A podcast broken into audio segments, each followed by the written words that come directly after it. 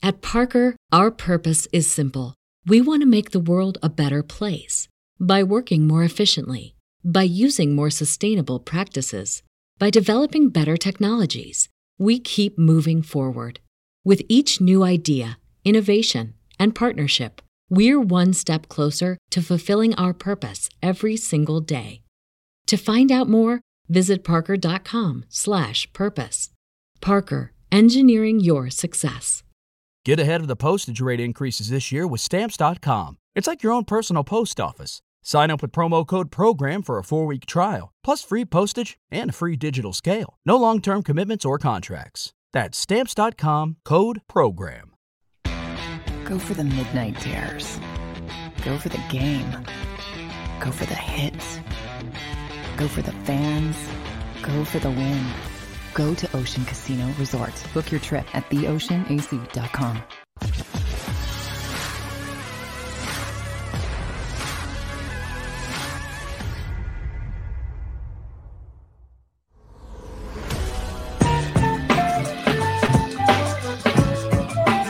It's time for sports take. All right, welcome in What? everybody. What was that? Whoa, whoa, whoa! Time out. We need, we need out. music. We need words for the sports take.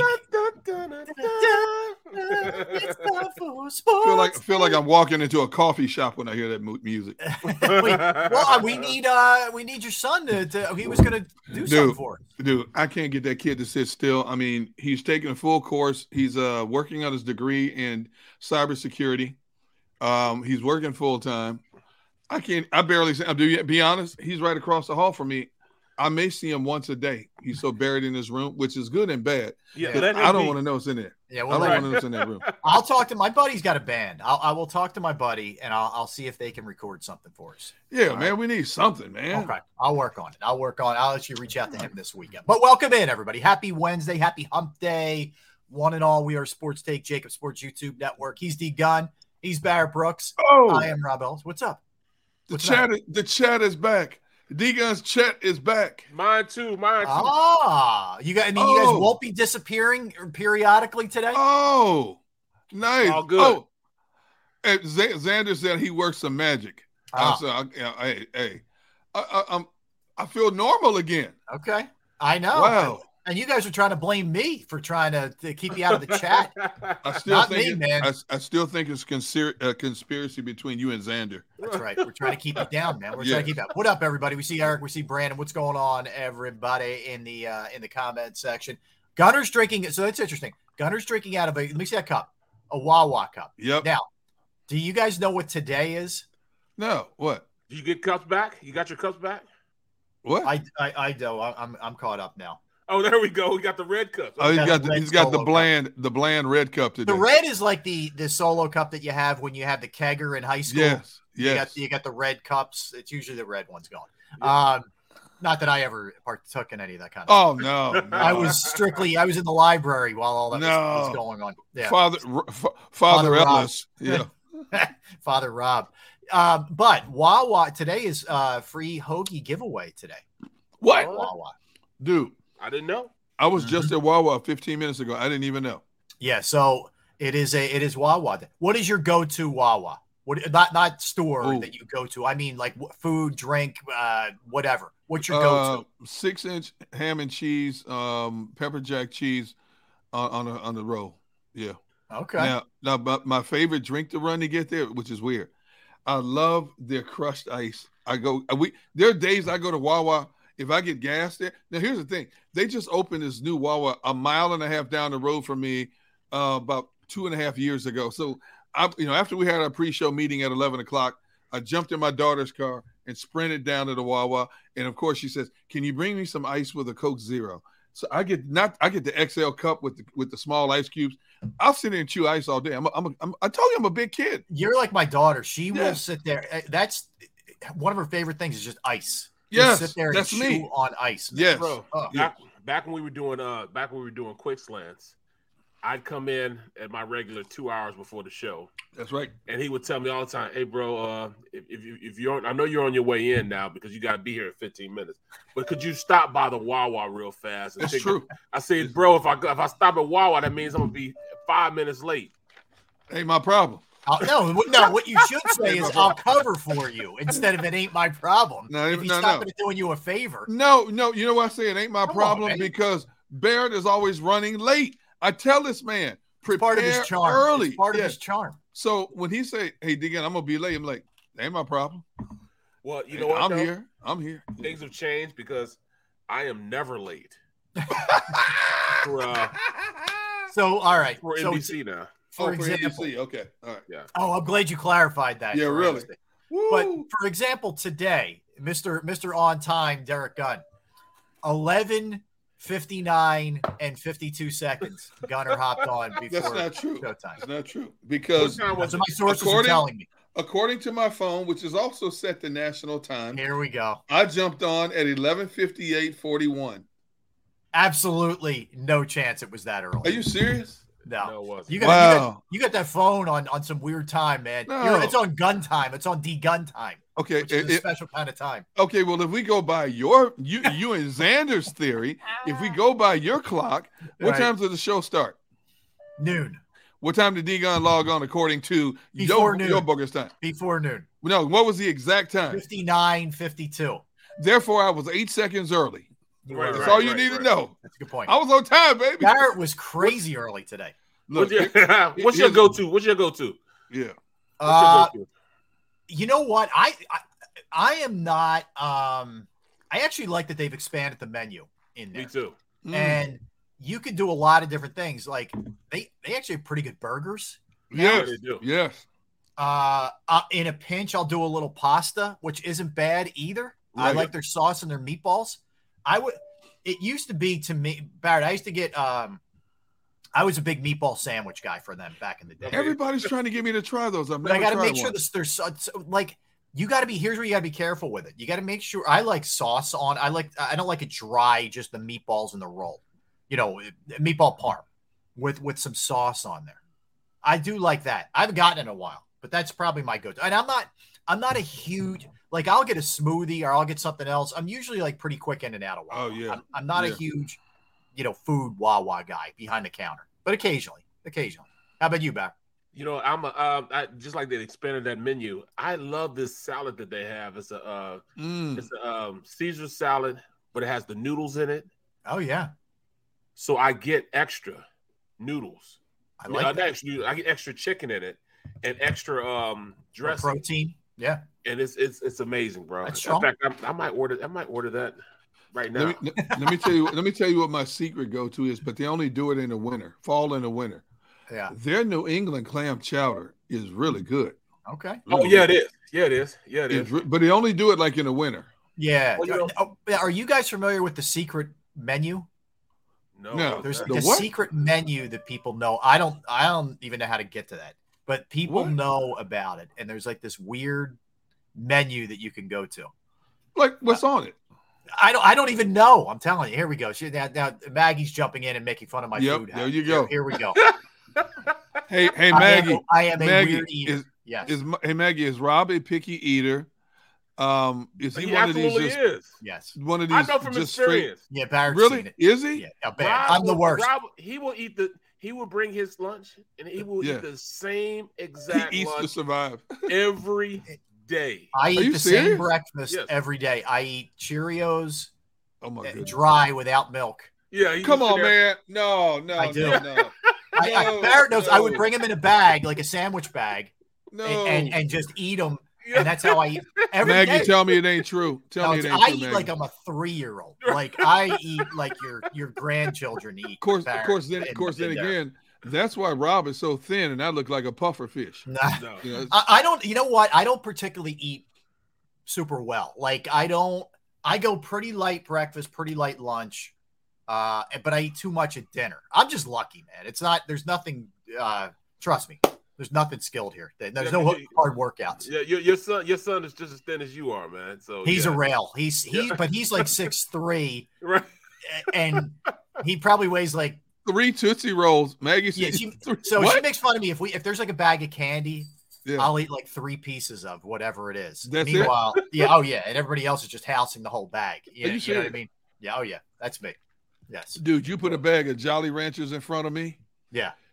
You have to fight me for them because I'm eating like 15, 20 of them bad boys. You know what? You know what's telling to. Twi- Twizzlers. oh, Like, yeah, jeez. the red. Oh, Oh man. dude, my wife Forget it. just brought me back uh Twizzlers, uh, the green apple and the Mm. blue raspberry. Um, where were they? They were oh, we were at Cabela's of all places. And when you're at the checkout, Cabela's has their brand twi- uh, Twizzlers, and they had all these different flavors. Yeah. and my wife got me green apple and um and and um and blue raspberry. So then a few days ago, she took my niece up to Hershey. Her and you know they went all, they all went up to Hershey, and uh she comes Oh, back. who, who do we have? Who was that? Who's My it? nephew. Bring him in. What's Bring him up? up. Let's see him. He might go get in the pool. Ah, What? nephew. he's showing off yeah, his muscles, man. He's showing off the Come here. uh, the guns. They want to see you. Oh, Yeah, they want to see you. This is my niece right here. Oh, Look look at at that. that, hey, what's Hey, hi. up? That's Milan. guys. Make Very Uncle cute. Barrett gi- make Uncle Barrett give you ten dollars a piece. Handsome dude. Oh, no, they can't you. hear you, so I'm not telling them all that. All right, Uncle y'all get in the Barrett, pool, go get ten in the pool. dollars a piece. That's great. But but Oh, but, yeah. but they went to Hershey, and my wife brought me a bag of like rainbow Twizzlers. I mean, there's purple, and Yeah. dude, I'm like a kid in the candy store with these Twizzlers, man. Well, they're, you know what's bad? Hershey's Kisses are bad too. They're hard. to just- Oh, I mean, you start going with those, forget it, man. It, it, it is on. But yeah, so she also makes fun of me because the only peanut butter I'll eat is Peter Pan.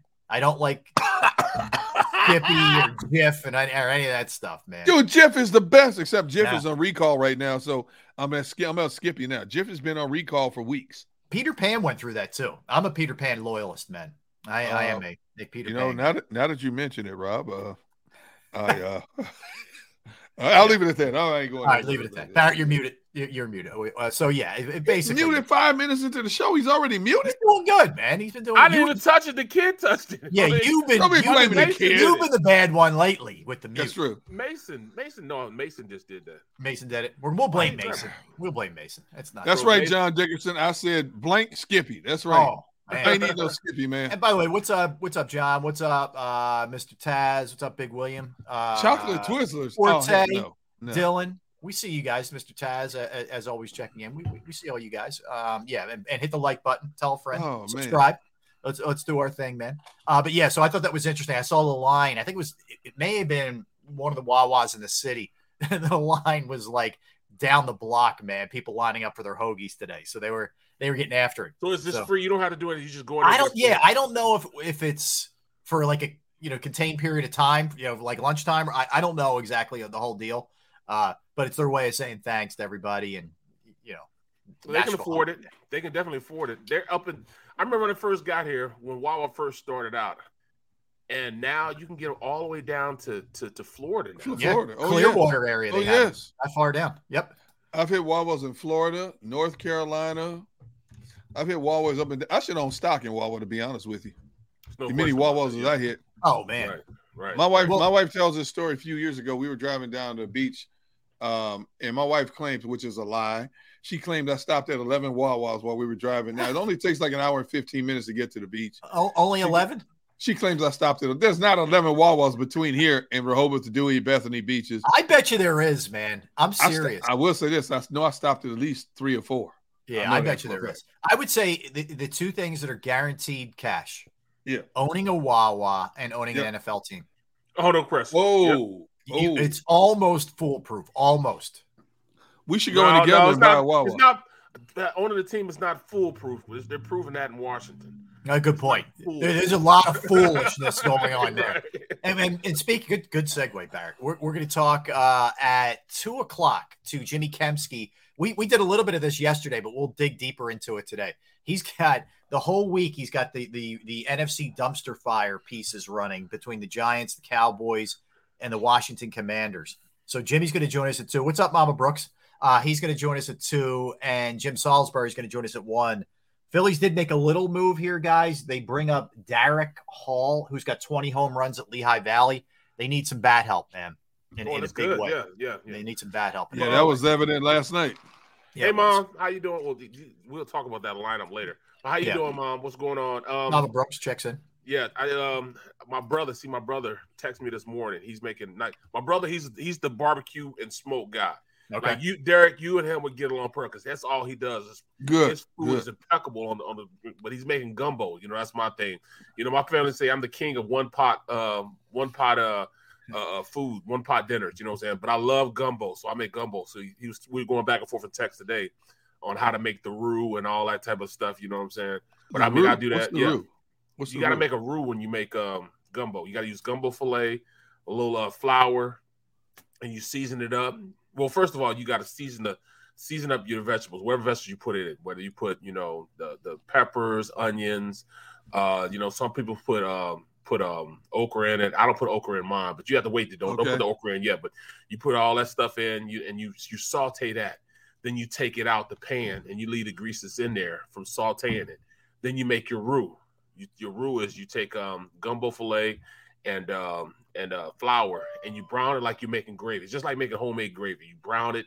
It's got to get a little darker because when you're browning it, um gumbo filé is like a green color, so it always looks great. It always looks brown already, but you got to brown a little bit um past that because it Okay. because it's already dark.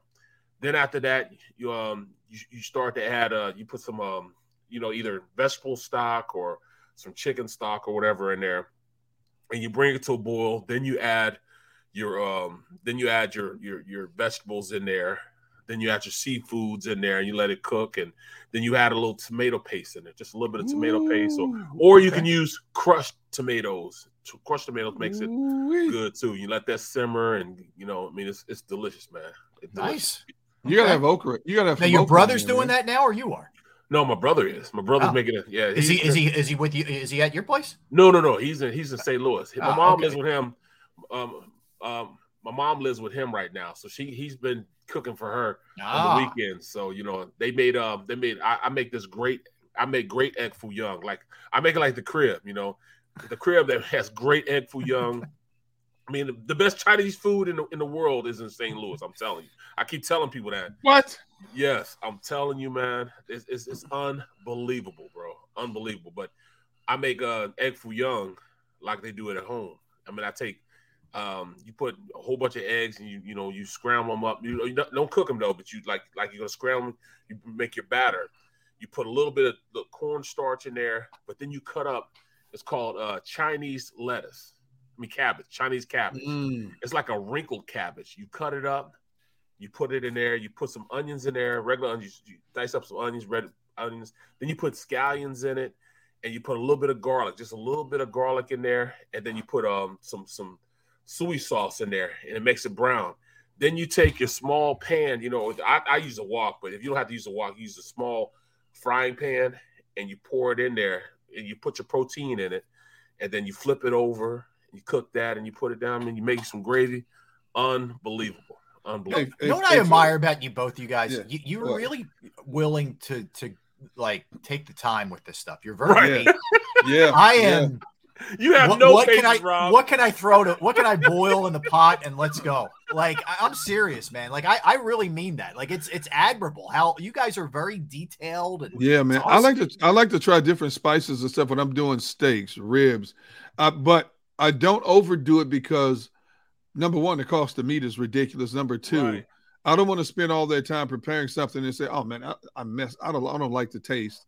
So I always have a go-to seasoning. I will always implement in certain meats when I cook, but I have like twenty or thirty other different seasonings in my cabinet that I will try little of this, little that that won't overpower uh, the original flavor. Now, yesterday, I'm just, I don't know if you guys saw what I put on Twitter yesterday, but my one of my nieces is here from California, Tammy, and she makes incredible homemade pizza. She makes it. She rolls her oh, own that dough. good. That Dude. good. So she made all this dough. She she started if the you can get that off of Gunner's uh, social media. The pizza. Yeah, she, she see if you started the she started the prep work at like nine in the morning, Mm. and so when everybody got off work and started filtering into the house about five thirty, I had fired up the big green egg. Well, my wife bought me this big green egg like four or five years ago for Father's Day. She also bought me a pizza stone, big twelve inch pizza stone. Until yesterday, that stone had never been out of the box. Mm. It was the A first time. stone? What do you So put ta- in the oven or what? What No, no, no. You put it right on top. You put. You'll see. You'll see when you see if if Xander pulls it up. You'll see how I put the stone. You put where'd you So- put it on Twitter or Facebook? Where where it was on Twitter. It's on Twitter. Okay. Um, last count, I had over ten thousand views, and people keep telling me I need to do my own. You My get own ten thousand views for that pizza Yeah. that you posted. Yes, dude, I put 15 second videos on Twitter. Eight, All right, some we- of them might get over thirty thousand views. It's weird. We'll have it in a second. Yeah, I, See, I, that's my I, fault, man. I don't. I don't like. I, you guys say. Go ahead, look, Xander. Whenever you I have it. never do. I never look at Twitter, man. I never. Look at this. oh, that Fire it is up. Fire, bro. That is hot. I like that. Oh, Look at that. that. looks amazing. the- that is very cool looking. though. I, I Yeah. mean, just Yeah. the whole setup. I, I would have never Now- thought that you could do that with that. My my niece Tammy made six different kinds of pizzas. How long did yesterday. like how long for one to cook? Just one. seven that one. to seven to nine minutes. Now, people kept saying you got to close the lid. Well, I only opened the lid to show people what I was doing. Yes, I know you closed the lid.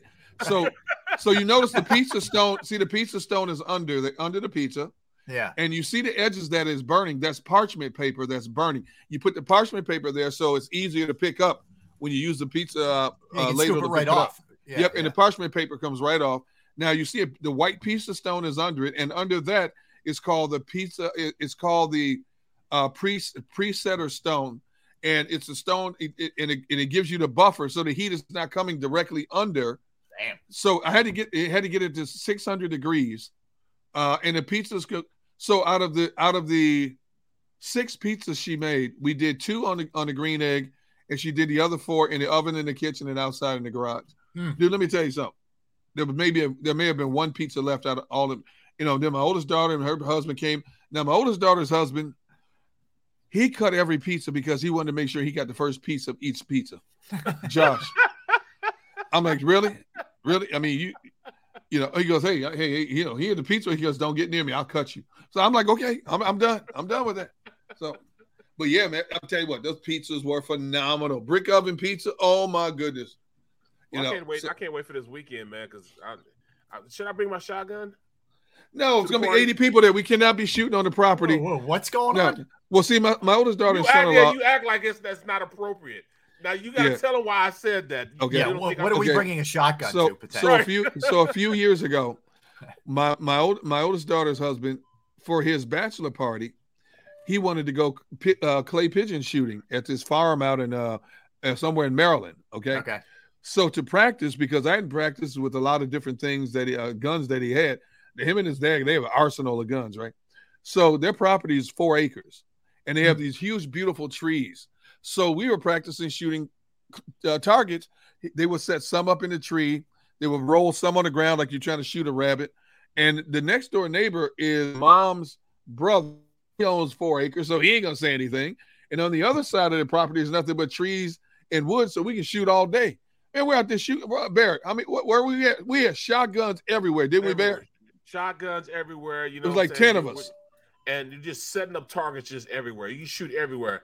As long as you didn't shoot towards the road, you could shoot anywhere else. So we were just Wow. Okay. firing off. I was just shooting guns. Guns I hadn't even I didn't know I didn't hadn't touched a gun in probably 20 years and um, like a shotgun.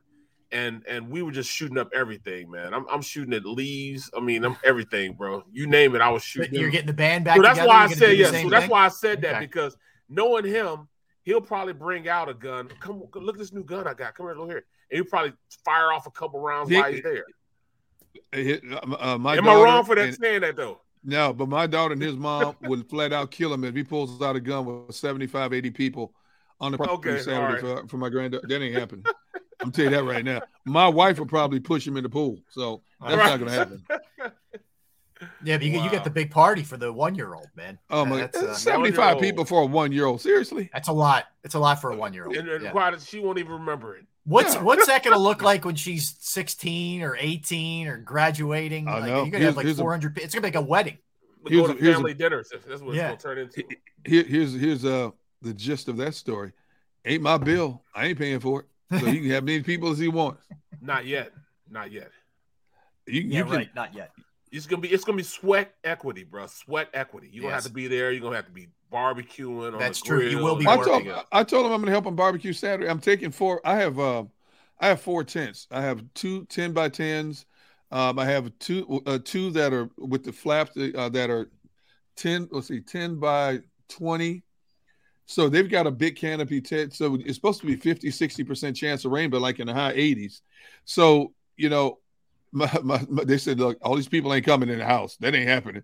So we have all these tents that we're going to set. I'm going to, after the show tomorrow, I'm going to go down and help them set up because Friday, of course, we're in Atlantic City doing a show, so I can't help them Friday. Right. Um, so yeah, we, we, got to cover it. I told myself we're going to take one of these 10 by 10s and we're going to put it over your grill just in case it starts sprinkling so we don't get wet. So, and if you want me to, you know, if I got to do burgers, I got to do burgers. I don't care, you know. I got, I'd rather be on the I grill. Got a, I got a 10 by 20 10 if you need it. Okay, I'll tell them. But I think I think they're covered now. But I'll tell them Okay. if you have. But but then again, if you come to the party Saturday, we don't want to be setting up while the party's going. You know no, what no, I mean? no, I'll, I'll, I'll, I'll even make the sacrifice on Thursday Wow. tomorrow and Wow. drive it down to you, give it to you. I'll make that sacrifice, bro. See- Just- just- see- just- I, I like the gesture, but here, Rob, here's what's going to happen. Okay. Somehow, some way down the road, he's going to bring this up and try to guilt trip me somewhere down the road. Dig up. I drove 133 miles to set up a tent at uphill both ways. But, Barefoot. up, up in the snow. I had to push the truck up the hill both ways. I don't care if it's June or July or whatever it's going to be at that time. Got point. there, had to Oh, cook it's and everything snowing. else. Yeah. I like it, man. That's good. Look, I- it's gonna be. I, that'll, that'll be a fun. That'll be a fun time, man. It sounds, sounds absolutely We'll awesome. be even, even better time in uh at Oceans at Oceans. Yes, um, where we're going to be Friday. We're going to be doing Yes. the show. We'll, we'll uh, I guess we'll have an exact location soon, right? Or do we have an Uh, exact location? We don't we don't have one yet, but uh, hey, We'll if- have hey soon. people, Fourth of July weekend. If you people aren't doing anything, come out to Ocean Casino. Say hi to Barrett Brooks, Rob Ellis, D Gun. We'll be setting up. Uh, Ocean is going to unveil his new Galleria, and we'll Yeah. be set up somewhere in there. Stop by. You know, some of you guys who have been loyal to us from day one since we've launched Friday, April 18th. baby. Come on. yes. It's Friday, Fourth of July weekend. You have no excuse. Just come by and say hello. Wait, you know, get, hey, tell us tell us what your name is on our chat, so we know how to, we're going to put a face to the to uh, Yeah. who's been chatting with us uh, constantly since April 18th. Agreed. The more the merrier, man. So come on out. Help, come Hold out on, and what, hang a, with us. what a Look, promotion Kevin that Savard, was. look at look, look Kevin Savard. It'll be What? uh, sounds like a country wedding. You're uh, on Saturday Yeah, shooting in the backyard. Hey, I'm telling hey, hey, like I said, Barrett, Barrett seen the property, man. Matter of fact, you know what? Matter of fact, I'm going to try to find it. I'm going to send Xander a couple of pictures. I believe we have pictures of us shooting out there, Okay. Yeah. um, and so you can get a chance to see it real quick. All And. I, and uh, I'll have the bail money ready in and- case things go sideways. yeah, no, there's something to not being able to hit the blinds, uh, the broadside of a barn. Yeah, I hear you. I I'm gonna tell you something. Here's here's the challenge, Rob. Now you look like Daniel Boone shooting at a stationary target because once you get a bead on things, it's cool. But then we go to this farm, uh, this property where you know pe- it's like going to a. It's how can I, it's like going to a driving range to practice your swing. Okay. At this place, you have like 20 different stations, and it's clay pigeons emulating. Like one station, you're shooting a bird coming across. Like you, you, you one guy has a Yeah, like a button. skeet a skeet shot. Skeet shooting, yes. Yeah, yeah. Then the next station is like you see the, the, the, the target rolling through the woods, and you got to Yeah. try to hit it like a rabbit on the move. It's a it's an awesome time. Although me and Barrett were down there in nowhere, Maryland, and we you know we we want to get out of there in a hurry. hey, I told my I told my son-in-law if we ain't out of here by dark, I'm gone. I ain't Right, right. I'm, I'm Yeah. leaving. Alright. on the- Yeah, yeah. But um, No, I mean, like his like his son-in-law Josh, I, just playing around. He's like, "Hey, babe, I bet you I could I could shoot uh, two at one time." I said, no Unbelievable. can do it." Oh, And he Alright. did it. He shot two clays at one time. With over one- his shoulder. This dude's Yeah. skilled. He's got Yeah. a lot of skills. Yeah, That's why I don't yeah. mess with him. In case in case apocalypse break out, or you know, in case something can break out like World War Z or what's that show? That famous show? I, I stopped watching that after a while. What's that show that um uh zombie show came on? Walking Amer- uh, Dead? 80 Walking yeah. Dead, in yeah, case Walking in Dead. case we ever end up like that, I got a whole family. I got family twelve miles down the road. I'm good. I got I'm just going I'm out to get some ammo. I got I'm you. good. I got the I I got get the ammo. They got That's right. every kind of ammo you All want, right. man. all right. Let Hey, me wh- let me hey- let, let's let everybody know what we have today. So uh, Oh, that's right. We got to talk about sports. That's right. We do. Well, we'll mix a little bit of sports in somewhere. Uh, we got Jimmy Kempski at two. We at one o'clock, we got Jim Salisbury from NBC Sports Philadelphia. Coming up, we're going to do arrow up or arrow down when it comes to some Eagles this year. Uh, a little later, and this is uh, in honor of Jason Kelce. Jason Kelce is going to be bartending uh, during happy hour at the Ocean Drive in Sea Isle to raise money for the Eagles autism, uh, you know, research that they, w- incredible job that they do with that. Uh, figure, you know, I heard him on the morning show today. I heard D Gun on the morning show today with uh, with Angelo and crew. Right, You did a great right. job, Gunner. You they try to try to dupe me. See, they try to uh, D gun. Uh, you get interested? in the NBC uh, openings. I got nothing to say. Nothing to say. Yeah. Yeah, Nothing to they, say, I figured they try to pull you into that web. I figured that. Um, but yeah, and, and but Kelce was basically on almost the entire show with them. Uh, he was amazing. But he's bartending to raise some money. He did it last year too. And with that in mind, one of the things we're going to dive into is the most popular Philadelphia athlete the last 30 years. You know, we'll see where Kelce ranks. It can be any sport, not just the Eagles, but the Sixers, Flyers, Phillies, etc. You go college, whatever. I mean, you go any direction. And we could go coaches, we go front office, we go players. We'll do that coming up as well. You don't want to go anywhere. We got a lot in store for you. When we come back, arrow up, arrow down, and we'll run through a bunch of different Eagles and uh, see what you think. You want to you want to jump in there in the comment section? Feel free. Uh, that's for sure. Barrett Brooks, Derrick Gunn, Rob Ellis, Sports Take, JAKIB Sports YouTube Network. All right, it is about that time. Yeah, we, we were talking about grilling and all the other stuff. You got a little little hunger pangs there. Uh, Station Tap Catering can help you with that, can satisfy those hunger uh, pains. That's for sure. Station Tap Catering in Drexel Hill will handle your next business function with ease while you focus on securing an opportunity for your company. They have 50 years experience in food preparation. Station Tap Catering will impress, and your guest will be impressed. As I mentioned to you, I've had Station Tap Catering uh, to my house. I've been at events where they've catered. The food is unbelievable, even for weirdo eaters like me. It, it, it is great. Whether it's the wings, whether it's the chicken tenders for the kids, whether it's the fries, whether it's the pasta, whether it's the salads, whether it's the sandwich wraps, they got healthy stuff for you too. They got it all covered. Trust me when I tell you that. Station Tap Catering provides delicious food for private events as well. You got something uh, at your business and you need it uh, catered to, they can get there, man. Uh, they will also handle any kind of corporate function, any kind of individual package meals you may need for a tailgate of your own. They can handle it. 484 469 9222. 484 469 9222. That's how you reach out. Or you go to stationtapcatering.com. That's stationtapcatering.com.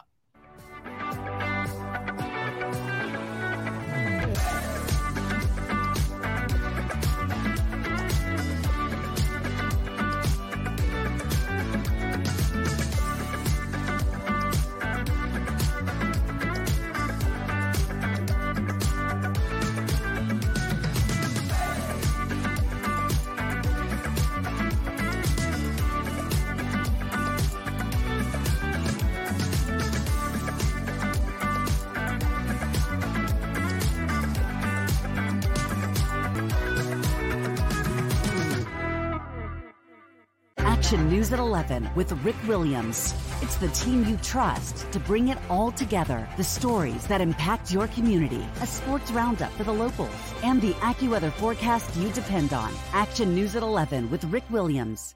All right, did you know I was the mommy slam dunk champion? Really? yes, really don't sound so surprised. Let's see it. Oh, you're ready. All right, here we go. Let's hear the crowd. So go to right, go to left, fake a mom. Mama go up, mama! She did it. Again? You can't avoid gravity, but United Healthcare can help you avoid financial surprises by helping you compare costs and doctor quality ratings. United Healthcare. Uh huh.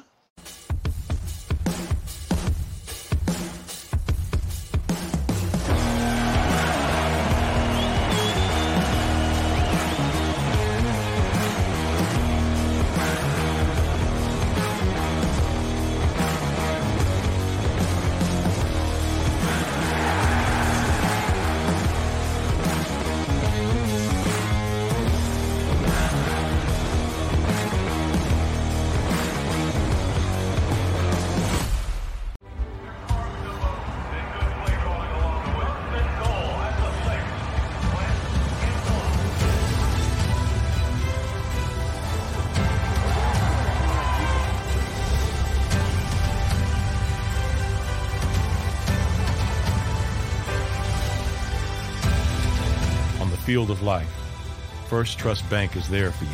On three. One, two, three. Because Philadelphia dreams deserve a Philadelphia bank. Go for the midnight dares. Go for the game.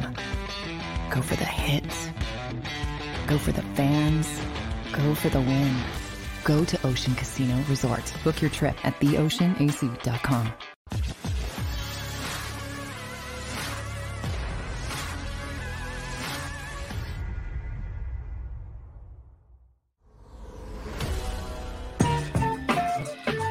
All right, we're back. Happy Wednesday, everybody. Hope you're doing well out there. Uh, Barrett Brooks, Derrick Gunn, Rob Ellis, Sports Take, JAKIB Sports YouTube Network. And I always uh, tell everybody check out uh, jakibsports.com as well. That's J A K I B, as you can see in the graphic right there. Jakibsports.com. Got all kinds of great pieces on there. Our guy, John McMullen, who you hear on Birds 365 with Jody Mack.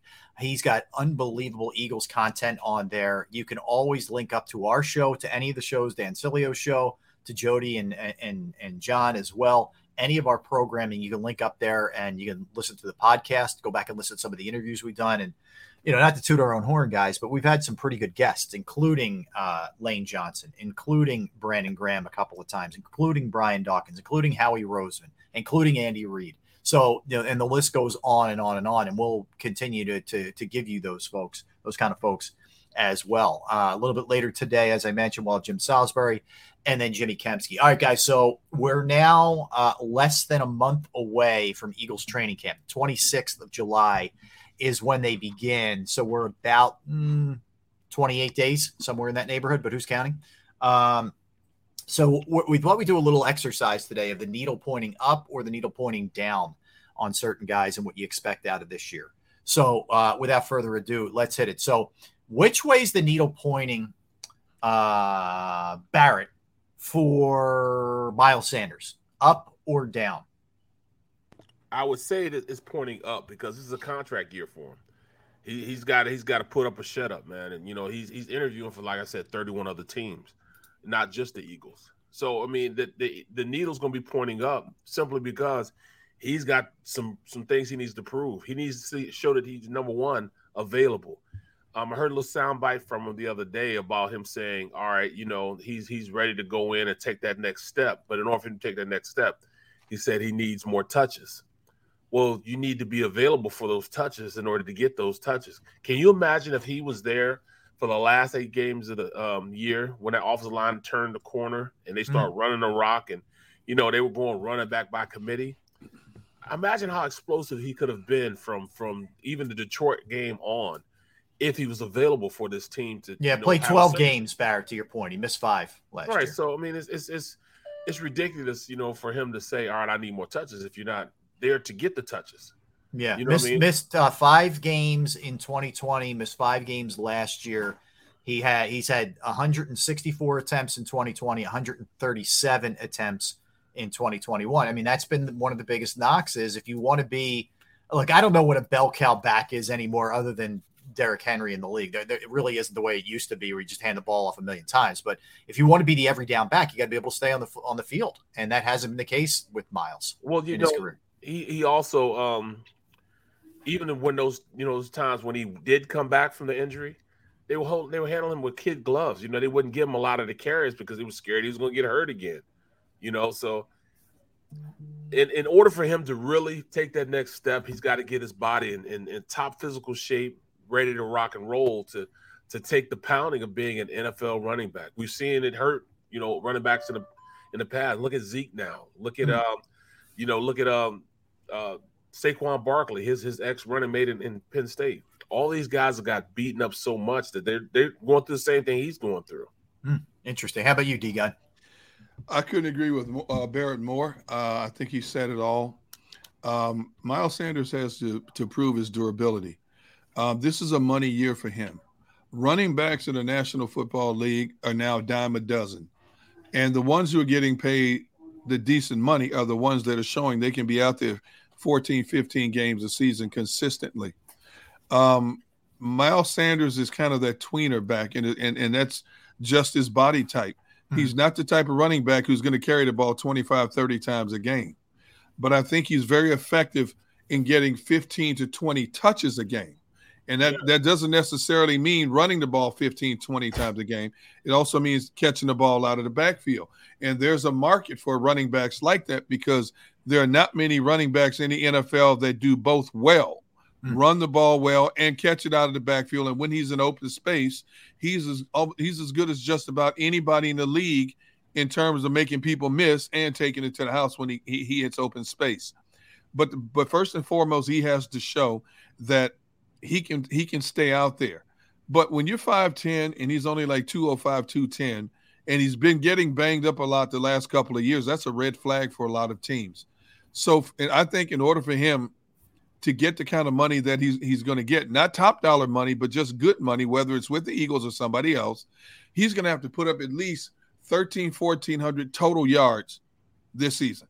Wow. At least 13, 1400. See, That's I, a I very- I think he is sort of a a back by committee guy more, more Yeah. than he is a Yeah. feature because I don't think he can stay healthy because I don't you know to me he he struggles to run between the tackles simply because he doesn't want to put his head down sometimes and I'm kind of okay Yeah. with that if you use him that way. Um, I I like what they have in the backfield with him. I like Yep. Boston Scott. I like Kenneth Gainwell. I I, I like the backfield. So I'm too. okay getting those guys some touches. You know, the biggest thing for me with Miles is A, show me you can stay healthy, and B, realize Yeah. not everything has to be a 70 yarder. Like Exactly. sometimes you, Exactly. you got to get three yards up in there. And it, You're it- right about that, Rob. you know, and Yep. it may not look, it's a maybe some of that is he doesn't want to take the beating. And I, I look, that's part of the gig. So he he's got to just get his, his mindset in that look, some of this is not going to be just me in space making some guy miss. Like sometimes I got to take on, you know, a tackler. So I I don't know if his numbers are going to jump. Like I'm hopeful he can play obviously all 17 games. I'm not saying that, but his production has been good when he gets the ball. I mean, guys, for his career, he's a better than five yard per carry guy. He can hit the home yes, run. Yes. Um, I just I- I just want to see a little bit more toughness, for lack of a better word, out of Miles. And So, sometimes he dances too much also um, Yeah. and, and misses the hole. Yep. And and that'll cost him as well.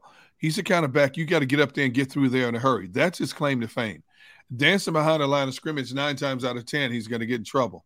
He's not a power back, so he's not going to break a lot of tackles. He's a, he's a, he's a, a shake and bake kind of guy. Make people miss and then leave you in his dust.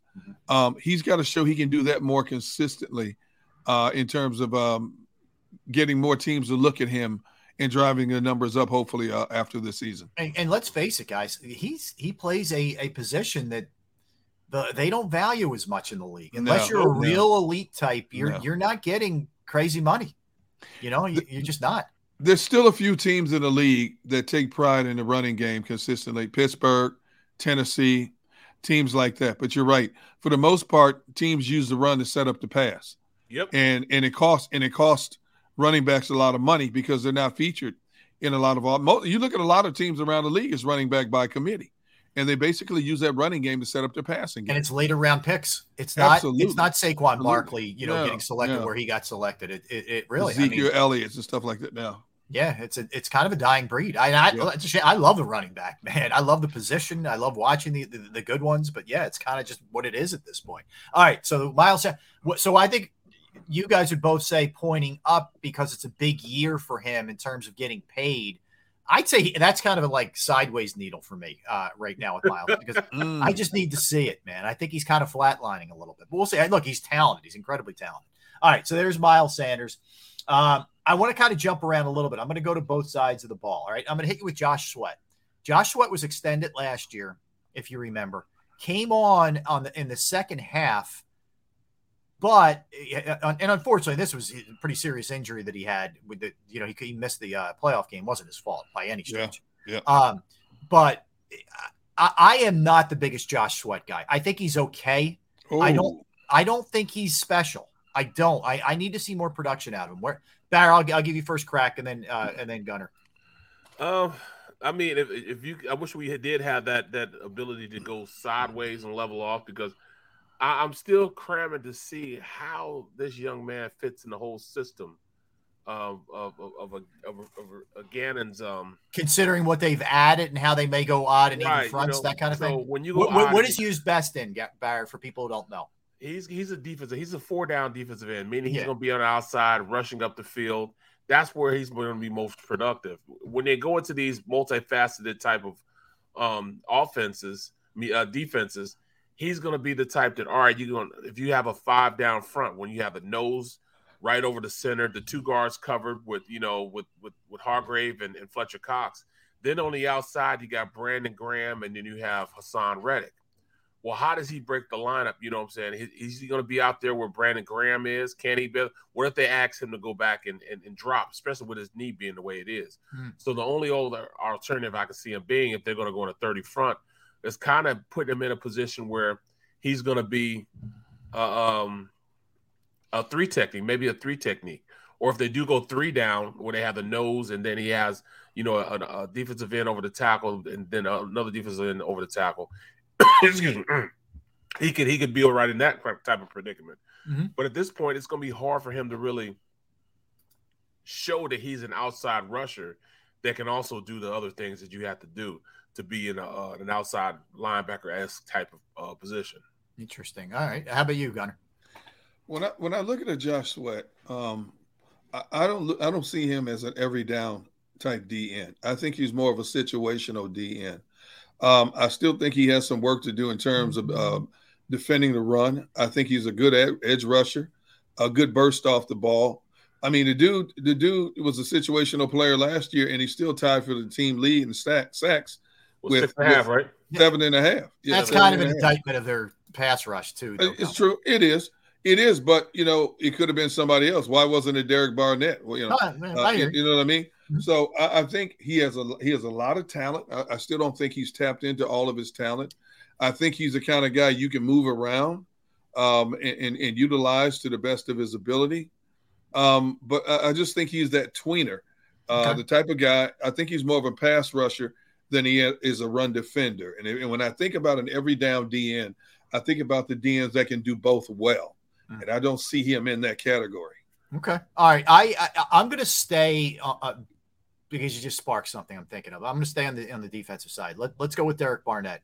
I think a lot of us, myself included, are surprised that he's back. I would have moved on. Um, yeah. They brought him back at a cheaper number than you know, certainly than than you know maybe some others would have gotten on the open market. So he's not costing you as much. But this was a former 14th overall pick in, in the 2017 draft who has not lived up to the billing here. So Derek, you get first crack here at uh, at at Mr. Barnett. Wow, uh, I'm gonna say for me, it's distinctly down. By the way, Sorry. I'm gonna, I'm, and I was just gonna say I'm, I'm, I'm leaning towards down, and the reason being, he hasn't elevated his game. He's been the same player to me for the last couple of years. His mental mistakes overshadow his ability to be a decent player. Um, I, I need to see a little bit more. Now, the times that I've seen him get to the quarterback, this dude has a bend like nobody else. I mean, he can bend and get up and under these big tackles, but I don't see it enough consistently. And then when he makes one good play, he makes two or three boneheaded plays that cost the team in penalties or, you know, cost him uh, in terms of making a big play. And I don't know if he's going to get any better. So that's why I say it's pointing down for me toward uh, when it comes to a Derek Barnett. Mm. How about you, Bat? Eh, I, I can't see um, the positives with him because I had so many high expectations for him, and yeah, and it, it, it's probably not fair for me to say, okay, um, my expectations since he didn't reach my expectation, that makes him a guy that you know not necessarily down, but you know he's kind of status quo, like even going across. I just didn't think he did enough for him being a the third was it 12th or 13th? He was 13 to 14th pick. 14, 14 overall. Yeah. 14th pick overall in the draft, and he didn't have the production I thought he was going to have. And there's a lot of a lot to do with him uh, making stupid bonehead mistakes. I mean, he put himself in, in in in bad positions all the time. You know, the reason why he didn't play a lot is because number one, health. But the you know the big thing was he didn't make smart decisions. You know, out there when he was on the field.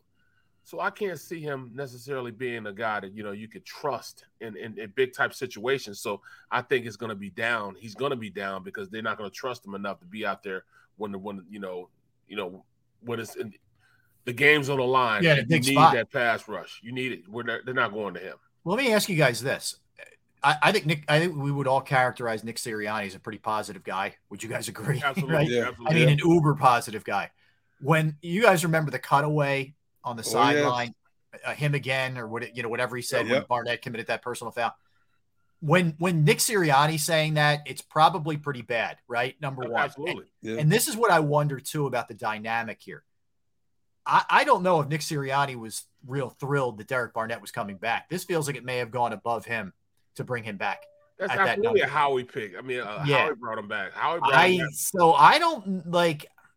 I- I don't know how much we see him on the field. Like I, he's going to play. I'm not saying that, but I don't know if he's going to get as much, nearly as much, What as many paying him what? opportunities as he got the last couple of years. Aren't they paying him like five and a half million dollars? Yes, Something like that. Yeah. I, I'm trying to put him I in know, the I category. I'm trying to put him in the category of Brandon Graham. Very similar in terms of how their careers start out. Both of them were like in the teens, Mhm. a first round being draft pick, uh, uh, uh, uh, picked. Uh, Brandon Graham stumbled through his first, you know, part of his career, Got and hurt. then all of a sudden the light switch came on. And I'm trying to give Barnett the benefit of the doubt, but what what what Barnett does that Brandon Graham didn't do is makes those stupid penalties. Yep. You know, for for for Graham it was always the injuries. You know, and for Barnett it's always being talked about on TV for costing him 15 yards for a late hit or some stupid something stupid. So I'm hoping he's matured to the point and he's looked at enough film of, him, of himself to realize, um, you know what? If I want to stay in this game and if I want to get paid, I, I've got to show that I was worthy of being a first round pick.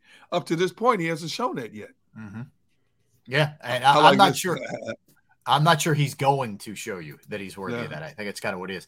But yeah, I, it, it, there's no doubt there's uh, there's a lot of room for improvement there with him. I, all right, one more on defense, and I want to jump back to offense here. Javon Hargrave had an unbelievable, probably first eight to ten games last year Yep. and he got pretty quiet after that. Now, still made some plays, but he wasn't quite the dominant force that he was. How much of that is, hey, look, you wear down, the season goes on, guys get beat up. How much of it was Fletcher Cox wasn't playing great, so he got a lot of attention, uh, you know, double teams, etc. And it was only natural that he was going to slow down a little bit. Oh, You know, he he wasn't quite the same guy. I would say overall, still really good year, no doubt. But he's another guy who's going into possibly his last year as an Eagle as we enter the 22 season, where's the needle on Javon Hargrave uh? I'll, I'll say up. If he plays, if he gives me exactly what he gave me last year with a little bit more stamina down the stretch, that's all I want for him. He can play on my football team any day of the week. Um, I like what he brings to the table. I like that he commands double teaming a lot of times. And even when he's double teamed, he can still get a good push, you know, and, and collapse the pocket and, and force a quarterback out of that comfort zone. Um, I wonder how much of it, like you said, was wear and tear on the body. You know, when you play that position, anytime you play offensive line, defensive line, you know, there's a lot of banging going on in there, man. Your knees, your ankles are taking, you know, are taking a lot of pounding. And I wonder how much of that, you know, I, I think there was some type of small nagging injury that affected him down the stretch that wasn't talked about, Mhm. you know, and he just fought his way through it. But I, I think I, I'm pointing the arrow up on Javon Hargrave in 2022. I, I would agree. I think the needle's up on him. I, first of all, I think he's a really good player. Uh, number one, he, That he is. He's Yeah. yeah. and Barrett, you know, he's been used um, in similar systems that he that they're going to incorporate. I think more this year in Pittsburgh. So he's Exactly. he's not going to be one of these guys who's who you know can't handle one you know one system or the other. He's going to be fine. I think Hargrave, especially considering it could be his last year here, he's still young enough. He wants to get paid next year. I think he's going to have a, a really good year for. Him. I'm going up. Where you at? I- I'm definitely going up. Um, you're right about you know his production.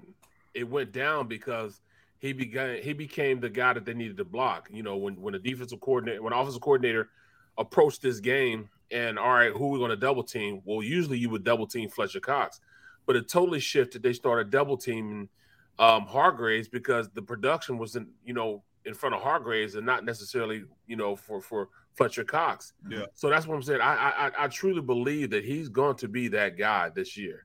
He will definitely be that guy this year, and I think he's going to have a lot of production this year. Okay. So I'm looking. I'm looking forward to seeing him play. Especially you're right because he played in Pittsburgh where they have it was it's it's a it was a three four system. Um, he played the nose, so he understands how to you know the, the dynamics of being a two gapper at times because he played it for a long time. In fact, that's what made him his his first year here. Took him a while to get into being that one gap type of player that they need him to be. Once he got past that, then it was all over with. Now he's got to be, you know, kind of uh, well versed at both ways, being up the field as a one gap guy and also being a two gap type of player. All right, I'm going to stay. Uh, I'm going to go back over to the offensive side, and this time I'm going to go with a coach. Okay, because we're we're running a little short here.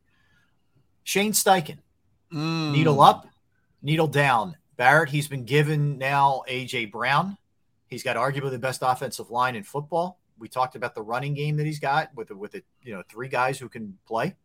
Um, he's got DeVonta Smith going into his second year now, who had a really good rookie year, and he's got Dallas Goedert. There's a lot there, and you know, obviously Hurts is the you know, centerpiece of this thing. What are your thoughts on Steichen calling plays this year and what this might look like? I think this is going to be a great year for Steichen. He mm. He understands how to get the best out of the offensive um, players that he had. He, that's what he did the last half of the season. Put his guys in great positions. Um, he went to the strength of the offensive line running the ball. He understood that you know um, when you have big guys like that, that up front, you know why not just use those guys in the best capacity you can. He knew the shortcomings that that um, you know Hurts was having at that point with with passing the ball consistently. So you know it, I think he's going to get even better going into this year and really taking advantage of all the opportunities he has to um, you know, with that great offensive line and now a number one receiver that, you know, you have to account for as a defensive uh, coach. D Gun? Um, I think when a head coach uh, gives up the reins of play co- calling, especially offensive minded head coach to your offensive coordinator, he has the utmost of confidence. They're in the same wavelength in terms of how they think, how they approach games, down distance, things like that. So I think the arrow is up for Steichen. I think with the addition – of AJ Brown with a year older DeVonta Smith, a year older Quez Watkins, hopefully a year older and much better Jalen Hurts with that plethora plethora of running backs they have and one of the best, arguably the best offensive line collection in the NFL.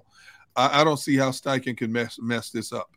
Um, you know, when you when, when a head coach picks, picks an offensive coordinator, he picks them because they they think alike.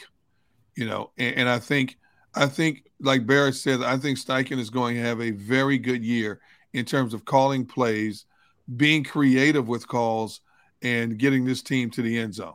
Okay. Here's what we'll do uh, because there's a ton more that I want to hit you guys with. We'll we'll transition this over to tomorrow. We'll keep this going arrow up, arrow down tomorrow, and the guys will hit Jalen Hurts, uh, Isaac Seumalo, Jonathan Gannon, Nick Sirianni, Ooh. James Bradberry, Marcus Epps, Anthony Harris. We got a lot of guys we're going to get to Fletcher Cox. Wow. Among them. Right. So right. we'll we'll we'll, wow. we'll, put a pin on this right now, but we'll pick it back up tomorrow. So we will definitely can roll that thing over into Thursday's show. All right. So we come back, and we're not done with football, by the way. Jimmy Kempski's going to be joining us at two, and we'll do a little dumpster fire for the NFC East. We'll talk about the Eagles with Jimmy as well. We'll do that at two o'clock. Come back. We'll talk a little Phillies with Jim Salisbury of NBC Sports Philadelphia. They make a little move today, but we got a lot more to discuss with Jim when we get back. Don't go anywhere. We're Sports Take, JAKIB Sports YouTube Network, Derrick Gunn, Barrett Brooks, Rob Ellis. All right. Knowing who to trust with your finances can be a really scary proposition. And I'm right there in the front of the line. I, for years, it was a struggle finding the right person. But finally, after all these years, I do have the right one for you. And I can tell you from personal experience that I trust my finances with Jim Murray and Principal Financial Group. And whether that's retirement planning, 401k review, insurance review, if you have a small business and you're trying to figure out how to set up your employee benefits, it's yet another resource that Jim can help you with. I've entrusted, among other things, my IRA, my 401k rollover to Jim, and I couldn't be happier. He's also there as a great sounding board and a great resource for me if I have any questions regarding what I'm doing, the way things are trending, what to get on, what to get off, all those kind of things. And you know, as, as volatile as things have been, you want somebody that you can talk to about that kind of stuff. Give him a call, 610 996 4751, 610 996 4751, or just drop him an email at Murray, M U R R A Y dot Jim at principal.com.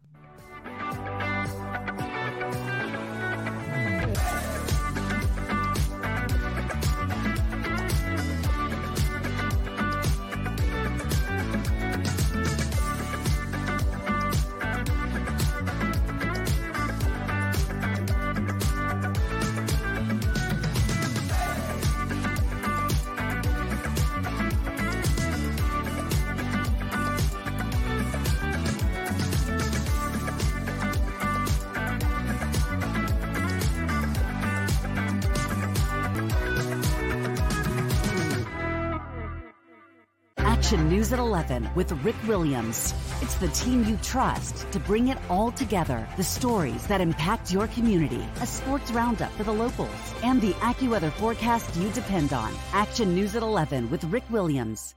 All right, did you know I was the mommy slam dunk champion? Really? yes, really don't sound so surprised. Let's see it. Oh, you're ready. All right, here we go. Let's hear the crowd. So go to right, I go to left, fake a mom. Mama go up, up, up. She did it.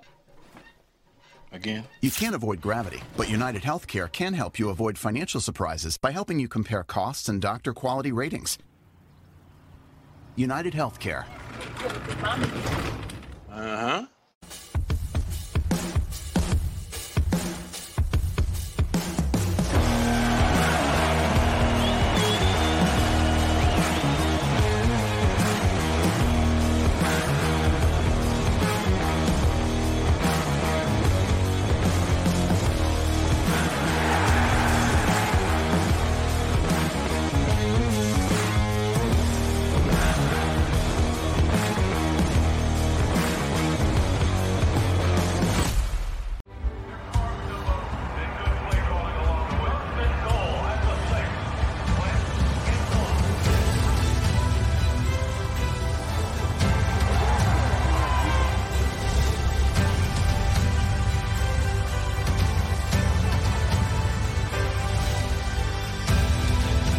Field of life, First Trust Bank is there for you Champions on three.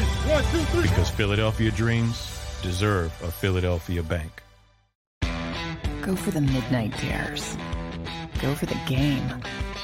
Go for the hits. Go for the fans. Go for the win.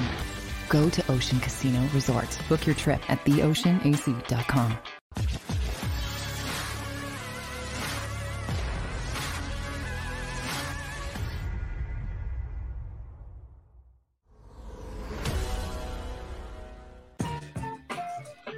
Welcome back in, everybody. Happy Wednesday, one and all. We are Sports Take.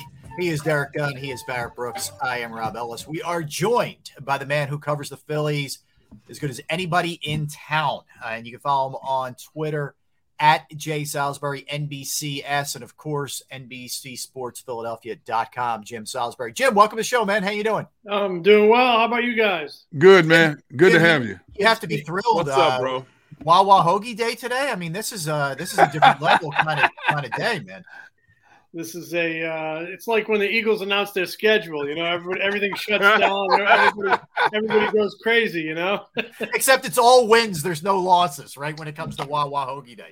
all, all wins. If, Uh, yeah, all wins definitely when you get a nice shorty on the way to work. There you go. There you Hey, go. J- hey, Jim, are you a big are you a big Wawa guy consistently? Yes, I, I, I am, and I'm amazed at uh, like the way the penetration they have into the into the area. You know, Yes. um, it's uh, even when like you go, you guys probably have encountered this, like when you go on the road and somebody will hear you from Philly and ah Wawa country. Yeah. you know? Yes. I hear Right, that. right. Yeah, I do. I mean, I, I'm I'm there probably every day getting a coffee, and uh, if you promise not to tell my wife, um, you know, driving home late at night from the ballpark, I, that that that one on 322 was pretty Yes. tempting for maybe maybe one of those uh, one of those ice cream Snickers. You know, Oh, Oh, oh man. yeah, that's a go-to. There's no doubt that's a go-to. Oh man. Well, Jim, look, a lot to, to dive into since we last talked to you. They've had Phillies. Look, all in all, I know you know we'll talk about last night, but they've had a great month of June. You know that's for sure. But a lot's happened. You know, a lot's gone down here with Harper, with Eflin now, and you know you just try to figure out exactly what this is and how they, I guess, survive over the next if it is four to six weeks with Harper. Can they do it in your estimation without making a trade? And I know they brought up Darick Hall, which we'll get into in a second. Can they survive this without Harper? You think? Uh, I, I- I think it's survivable. Um, I, I don't think it's a fatal blow. That said, I think it's a it's a big blow. You know, it's a big body shot. It, you know, rocks the the rib cage, rocks you to the core. Uh, but there are ways I think they can overcome it. Um, and you know, a lot of parallels have been drawn to the team they're playing tonight, the Braves, who you know lost um, Ronald Acuna Yep. and um, Marcell Ozuna last year. Two big blows to their outfield and their offense. And, you know, a lot of focus went on their GM, Alex Anthopoulos, and rightfully so. He re- remade that outfield on the fly uh, with some big trades. He kind of uh, kind of uh, scavenged, scavenged some parts off of um, teams that were out of it and tanking and whatnot. Uh, but to me, still the biggest lift that team got was from his existing guys, Freddie Freeman – Austin Riley, Dansby Swanson, that crew, those guys who were already there, they stepped up. They picked up the load. And then with the new guys coming in, that sort of helped and augmented it. So I think it starts with the guys there. If they're going to overcome the loss to Har- uh, loss of Harper, they need more from um, from Castellanos. Clearly, they need more from Realmuto. Clearly, they need more from Gregorius. Um, they need continued excellence from Kyle Schwarber and tip of the hat to him for the job he has done here in reviving this team in the month of uh, June. And they need continued production from Rhys Hoskins, who has also done a really good job in the month of June. So, I, it, but I also do believe they're going to need a little help from the front office. Uh, they're going to give a look to Darick Hall tonight. Uh, I believe he's going to be the DH. Uh, they need another left-handed bat. He's got some pop. Uh, but even beyond that, I could see them going out and getting another left-handed bat, um, or just a bat in general, a productive bat. I'd rather have a productive bat than just a left-handed bat who's mediocre. Uh, but a left-handed bat would be ideal to help stem the tide with Harper out to kind of mitigate the uh, the loss offensively. And if you've got a left-handed hitting outfielder, you might be able to play him in right field and that puts Castellanos in, D, in the DH spot, and so could conceivably improve the outfield defense. Um, so I think it's going to take a group effort. The guys there are going to have to play better, and the front office I think is going to have to give a little help, and everybody's going to have to, you know, say some novenas that um, that Harper's back in, in, the short term, and um, I've sensed, you know, nobody ever knows. Everybody's body heals differently. But uh, this guy's an animal. I mean, he's a real animal. I mean, Barrett, you would love this guy in a football clubhouse. You know, he's an animal. Uh, he gets after it, and it wouldn't put. You know, I hear a lot of optimism from people in the know that you know he might be back sometime second half of August. Uh, I wouldn't rule it out. Everybody's body heals differently, but I wouldn't rule it out because he, he's really going to get after it. He really wants to get back here uh, quickly. My personal take on it if he's in the batter's box looking like Bryce Harper, doing damage on September 1, that's a win. But it's really incumbent on the team to stay there, stay in it. So when he comes back, um, you're, you're still there and he, and he can have an impact both emotionally because I think he's going to give everybody a lift, kind of an Absolutely. Yep. No doubt. And also, you know, with his play on the field. Hey Jim, uh, I love the article you recently wrote about you know the Eagles, uh, the Eagles, the uh, Phillies do need a bat in the lineup, and you threw out some names like Ian Happ, Josh Bell, Nelson Cruz. Do the Phillies have enough to trade to, to get a player of those caliber? Um, you know, I, I do think they have enough to trade. It's a question of, you know, will they?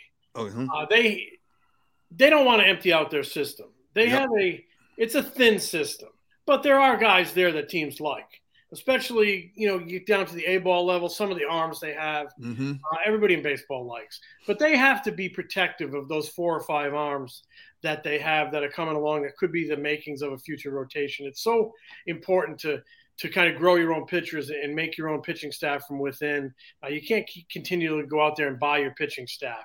Um, so they're going to be very protective. Like a guy like Mick Abel, who was the number one pick a couple years ago, he's not going anywhere. Last year's number one pick, Andrew Painters, he's not going anywhere. They got another big arm named Griff McGarry down at Jersey Shore. I mean, inconsistent in throwing strikes, but when he does, he's he's he is outrageously electric. Uh, I could see him closing games in Philadelphia um, someday. Maybe not even that far away. Uh, I would be protective of guys like that. Maybe there's another guy down there named Ben Brown who's taking a big step forward. You know, maybe you consider something like that. Maybe you consider something like uh, Francisco Morales. Maybe you consider a catching prospect, position prospect. I just don't. I think they're going to be very, very judicious uh, in protecting their their arms in the minor leagues. Mm. So they have stuff to get deals done. It's whether or not they want to give up a significant piece. And you have to ask yourself a question: Are they one piece away from the World Series? I personally don't think so, but I do think you get the right piece. Um, you get the right help offensively and defensively. You can get to the playoffs, and that's so important with a 10-year playoff drought. Uh, they're desperate to get there. The 230 million dollar payroll. They're desperate to get uh, somewhere with this payroll. Mm-hmm. If you can squeak into the playoffs, I mean, now you're coming at them with a Zack Wheeler and an Aaron Nola and maybe a Ranger Suarez getting his act together. There is there are ingredients in that starting pitching rotation that would make me as an opponent as an opposing team, even an opposing team that's favored in a series against the Phillies, I'd be like, I'm not sure I want to play the Phillies because right. you get you get Nola and Wheeler dialing things up like they can, and you might be going home early. So um, those are all good names. Uh, you know, hey, Bell is having a great year. He's going to be a free agent at the end of the season. You could DH him. I just I think Washington's going to have you over a barrel for a guy like that. They're probably going to have you over a barrel for a guy like um, for a guy uh, like Nelson Cruz. Mm-hmm. Um, Ian Happ's still got some young upside to him. I mean, the Cubs are probably going to have you over a barrel for him. To me, a really good fit um, team wise would be Kansas City with Whit Merrifield, with uh, Andrew Benintendi. Uh, Michael Taylor's over there, but the guy I really like is um, is Benintendi, left-handed bat, uh, good defender. I think he, he he's not going to be Bryce Harper, but he could I think mitigate the loss a little bit uh, offensively and uh, help you defensively. Um, I, and he's left-handed. It would be so ideal to get a left-handed guy with Yeah. Harper. Um, so I would kind of maybe, I, I don't know. I, I'm sure they've talked to Kansas City about what it's going to take, but the prices are high because everybody knows how desperate the Phillies are. Still a month away from the deadline. They're trying to trying to hold you over a barrel. So the Phillies going to have to walk that tightrope. How much can you give up uh, to get where you need to be? And they're going to be kind of keeping their ear to the ground about Harper's recovery. If it's moving fast, maybe you don't have to do something big. If it's moving slow, maybe. So there's just so many balls in the air uh, that that front office and that medical staff has to keep track of as they try to plot ways to get through this. But bottom line is, I do think they need help from the front office in addition to getting help from the existing guys. Well, let me ask this, Jim. Um, you know, thinking of you know Harper not being there, um, do you think that last night's lineup was the most optimal lineup? You know, keeping Schwarber at the um, leadoff, and you know after that, you know it's, it's kind of up in the air. You know, with JT or you know who's who's going to step up. You know, what, what would what would be your best lineup heading into the next game? Well, honestly, they, they do need a left-handed bat in the middle, and that's why I think they're going to give a look to this Darick Hall tonight um, against the right-hander. You know, I, I think as long as guys are performing, you can have some flexibility as where you where you're putting them. I mean, right now we go.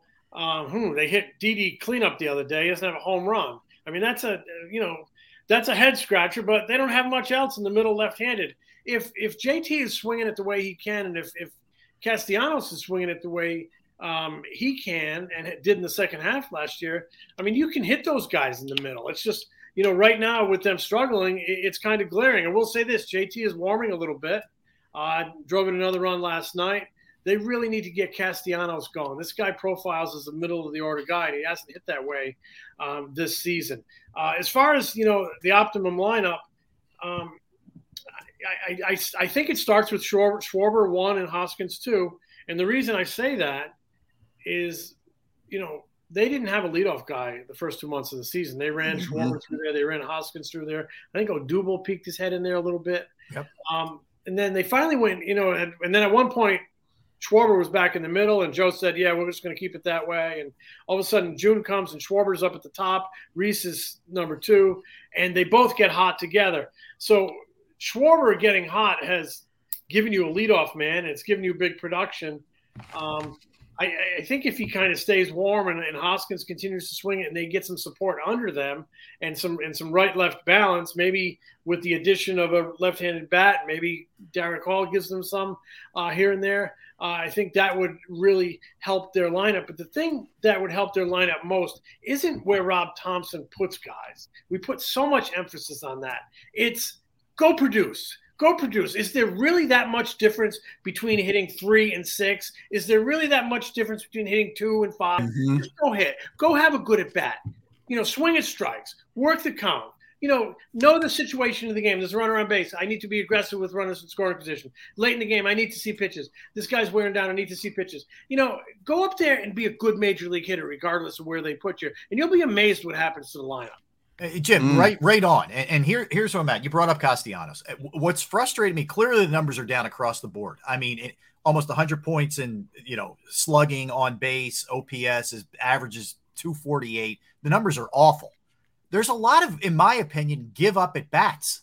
You know, and last night was another example of it, where he's just chasing garbage that's down and away. Where it's just kind of like, yeah, I'm going to flail at it. Like he's been doing it all year. I, what what's happening here with him?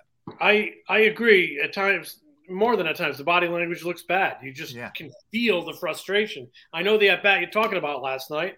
Um, Charlie Morton, you know, three quarters slider off the side off the uh, edge of the plate, boom. And you he know, flips the bat to himself and he walks off after it happens. fastball and Yep. then he, he gets a spinner off the plate. It very reminiscent of, of early Pat Burrell's career when Yep. he would get a lot of those spinners off the plate and he couldn't lay off them. Um, you know, I see the body language as you do. I, I don't think it is like th- this guy doesn't care. It- I think it's pure frustration. I think it's pure frustration. I think he wants to do more, and when you're not doing enough, it, it just it gets you, and it and it and it, it beats you up. And what we're seeing out of him is frustration, and we're all getting to know him, and he wears it on his sleeve a little bit in terms of his actions. Um, he had a really good second half last year in Cincinnati. They need that type of second half, but yeah, I mean the struggles. Uh, you know, obviously he's chasing a lot. Um, he needs a good old fashioned hot spell to, to build some confidence because we're not looking at seeing a real confident hitter right now. He's a better hitter, hitter than he's showing. I, I don't know what what is at the root of it, uh, but you know, last week in Washington, uh, a few of us writers were talking to him, and he made the comment about you know clubhouse um, being more upbeat during this winning streak, and and he said, you know, it, it's it's the game is not enjoy as enjoyable uh, when you have constant expectations and pressure. Well, this is Philadelphia. What? There are Whoa. expectations and there is pressure. Um, so, you know, when you look into that, you wonder if the pressure of a $100 million deal is eating at at a little bit. The pressure to be the guy, the pressure with Harper out. I, you know, I don't know. But I see a guy who kind of needs to relax, go on a hot spell, and um, and build some confidence. And if there are expectations on him and pressure on him, you need to channel that as a positive. That that you know, Jim, Yep. that's being soft, bro. Yep. Stop that in. Yep. I'm Yeah, a this veteran isn't Cincinnati player. or Detroit. No, it's not. And you know, I'm a veteran player. Somebody thought I was worth 100 million dollars, and damn it, I'm going to go show it. Right. That's being soft, man. That- it- these days, these new athletes, man. I, and I mean, he's a, he's a veteran guy. He should know better.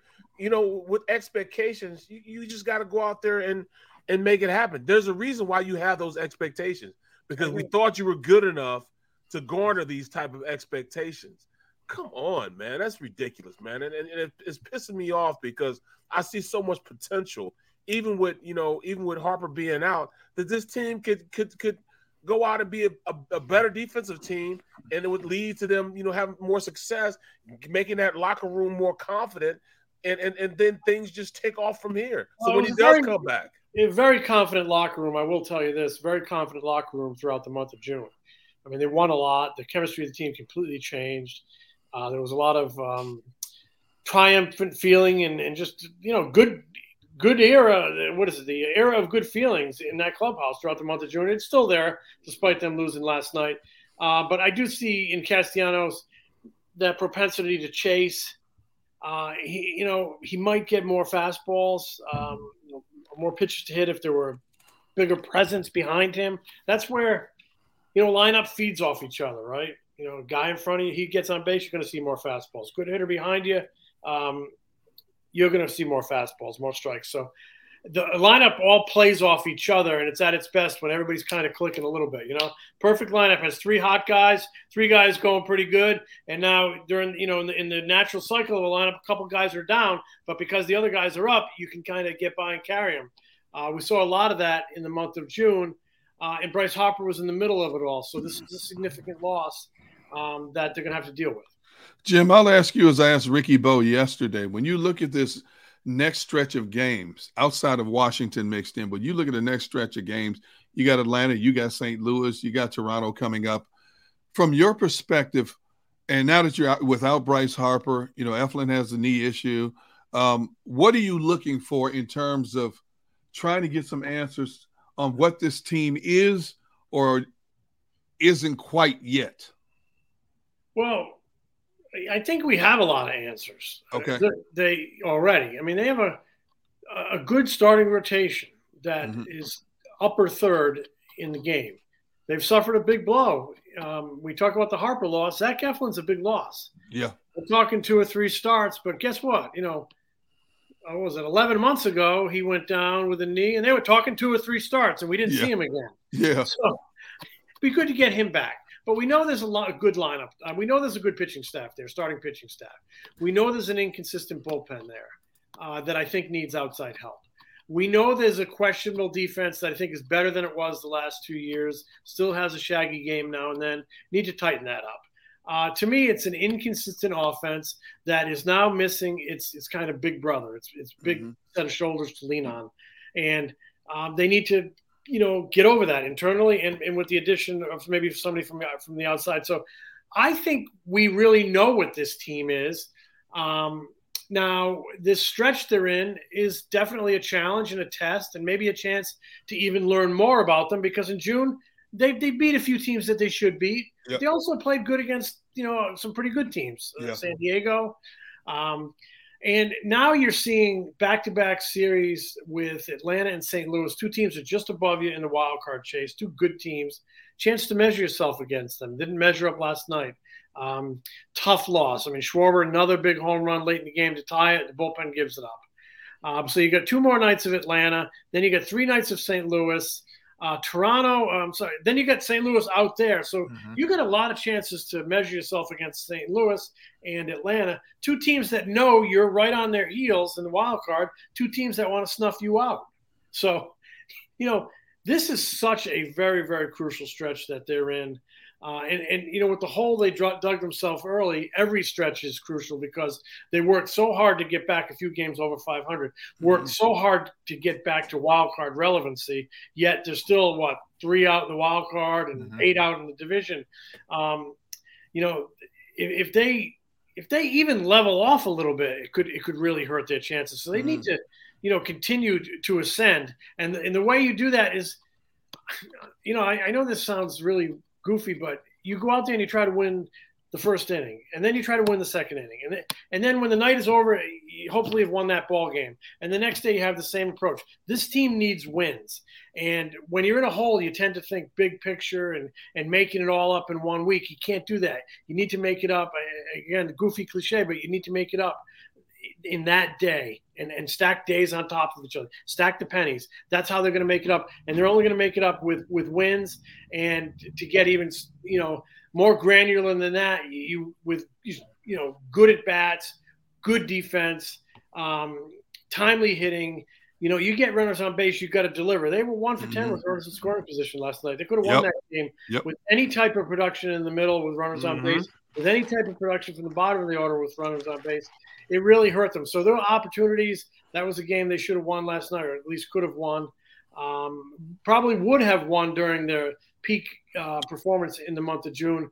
They just kind of need need to need to get it back. So um, crucial crucial st- stretch. As I said, I think we know a lot about this team, and maybe this stretch here is going to teach us more whether they can keep their heads above water. Um, with Bryce Harper. And to me, at this moment, because the front office hadn't made a big move yet, it starts with the guys that are there.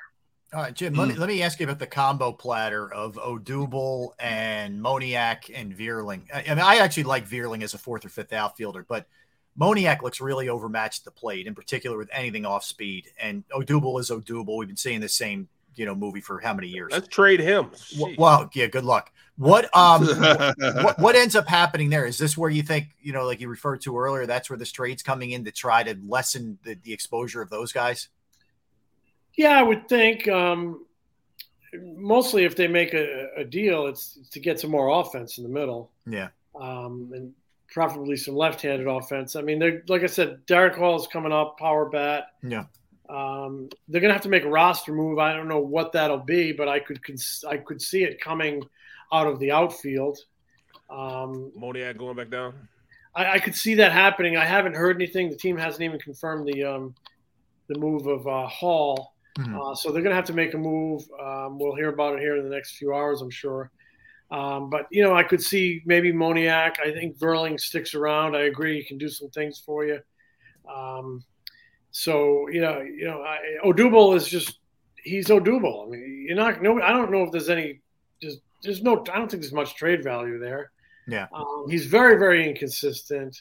He has these um, highs that are um, productive but short, and then these lows that are very unproductive and seemingly long. And he's in one of those long droughts right now. Um, uh, so they really need an upgrade. They really need an upgrade uh, offensively and defensively in that outfield. Both those players have had chances, and neither have really seized them. Um, but I agree with you on Moniak. He just looks like he needs to get some more at bats. The funny thing is, he had come up and then he struggled. He went back down. He hit really well in AAA. He came back up when it was it Harper got hurt. Yep. And, hasn't you know? Last night he left a bunch of runners on base. Um, so we'll see which way they which way they go there. Uh, last one. What can you tell us about Okay. Darick Hall? That that he had 20 home runs at, at Lehigh Valley, Jim. But what what is he in terms of ceiling for a prospect? Where did what, for people who may know what position does he play? Tell us a little bit about him. He's um he's a veteran. Plays 26, almost 27 years old. Uh, he's, he's from Arizona. He played at Dallas Baptist University, which is a very good baseball program. Um, the Phillies have had you know picked a few kids out of that program. Been around in the system since 2016, and um, he you know he's always you know been an intriguing power bat. Uh, had some good numbers uh, at Lakewood one year. I think he might have been the MVP of that league, and then he had a good season at Reading. Uh, the COVID shutdown, I think, hurt him as he was kind of getting on the map. Um, first baseman, DH type, not a defensive stalwart, but you know can get by over there. Kind of a big hulking guy, but he's got got himself into good shape over the last couple of years. Hits a fastball, turns on a fastball, as a lot of guys will do. Um, you know, I, I'm I'm interested to see how he does against big league off speed stuff, but um, you know, there's an old saying: if if you hit, they'll find you. If you hit, Hmm. you're going to get your chance, and that's what's happened here. He's consistently put up good power numbers throughout um, the course of his years in the system. He's a late round pick in 16. Uh, now there's a need uh, for a left-handed bat for some pop in the middle, so you get a chance, but you got to make good on that chance. So. Uh, very hardworking kid. Uh, if you get out to the ballpark and meet him, you'll really like him. Comes from a real baseball family. His uh, grandfather, Bo Hall, is a legendary JUCO coach in Arizona. He's had a couple uncles who have played pro ball, and um, he's a, kind of a regular in big league spring training camp. The last few years, he's there. He's always in big league camp. Plays a lot early when they play the kids before they send him out and uh, has always done a pretty good job. And I know how, how badly he wanted this chance and how hard he's worked for it. So uh, I can tell you, I'm very, very happy for him. And, and I, I just hope he uh, kind of, you know, carpe diem, you know? Amen. Amen. Mm. Jimmy, we appreciate it, man. Thanks. We'll, we'll continue Thank you, man. to check out your work, Appreciate it, Jim. NBCSportsPhiladelphia.com. You can always find Jim's stuff on uh, on his Twitter handle as well at J Salisbury NBCS. Jim, thanks, man. Hope you hope you get a good uh, little Wawa touch You good, late night, and that's strictly Yeah. between us, man. You're you're all, All right. good. Yeah, don't tell my wife about the Snickers. That's between No, us. no. It. All right, Jim. Thanks, man. Appreciate it. All right. So I found this, guys, when I was kind of digging around a little bit on Darick Hall, and I thought I have to share this with you two because you two will enjoy this or appreciate this, I think, more than more than anybody. So Matt Gelb, who uh, covers the Phillies for the Athletic, right? So he wasn't uh, this this Darick Hall wasn't invited to 2020 summer camp for the Phillies, had nowhere to play. So he went around Arizona and competed in bass fishing tournaments and actually won $944 in one. That's how he made a living for a little period of time. So this guy's like a hero to you guys. We need to get him on the show. right, right. As a Oh, matter Oh of fact. yeah, we got we got to get him on the show, man. And Arizona's got some great yeah. bass fishing lakes, man. You know, our Yeah. friend Mark McMillan fishes with a guy named Ron Johnson, who's well known in the Arizona area for bass fishing tournaments and stuff like that. So yeah, we got to get this guy. We got to find a way to get this guy on the show, man. I saw that forget talking about baseball. I- I know. I saw that Yeah. little gem. I'm like, all right, this is we got to get him on, man. This is a this is the hopefully he goes yard tonight. And, you know, we'll we'll uh, we'll make something happen. But uh, we'll see if I get the we get the lineup. We'll pass that along if he's in the lineup. It sounds the way Jim was saying it. He might be in the lineup tonight. Is the I don't Barrett. I think they're looking to avoid throwing Moniak or Herrera out there at all costs tonight, man. It's just right, right, right. just my opinion. So Yeah. we'll, we'll see Yeah. how that ends up happening. All right. So when we come back, guys, um, we are going to pose the question over the last 30 years, Barrett Oh. excluded. We have to exclude Barrett.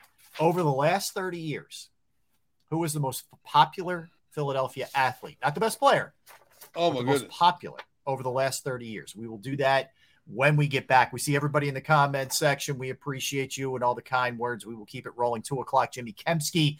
We'll dive into the dumpster fires of the NFC East with Jimmy coming up at two o'clock. Don't go anywhere. Derrick Gunn, Barrett Brooks, Rob Ellis here. And I want to tell you about my friends at Pro Action Restoration. Man, if you got a home, you got a business, you got a property, you don't want to experience the pain and inconvenience of a fire, of water damage, of smoke damage, mold damage, whatever. Nobody wants to go through it, but it, you know, you want to be ready if it does happen. And if it has happened to you and you're not sure what to do, just give Pro Action a call. They are available 24 hours, seven days a week to assist. I've gone through it personally. It was a Saturday. I called them. They got right over there. They cleaned it up. The price was reasonable. The, the service was incredible. And I thought, you know what? these would be phenomenal people to work with, and that's for sure. All right, they're licensed, bonded, fully insured. They've been serving the tri state area for more than two decades. Pro Action will work in conjunction with your insurance company. Again, it could be water, it could be fire, it could be smoke uh, damage, mold remediation, you name it. And even if you're not sure, just reach out, get a little consultation off of them. Give them a call 610 623 3760 610 623 3760 or you can reach them online at proactionrestoration.com. That's proactionrestoration.com.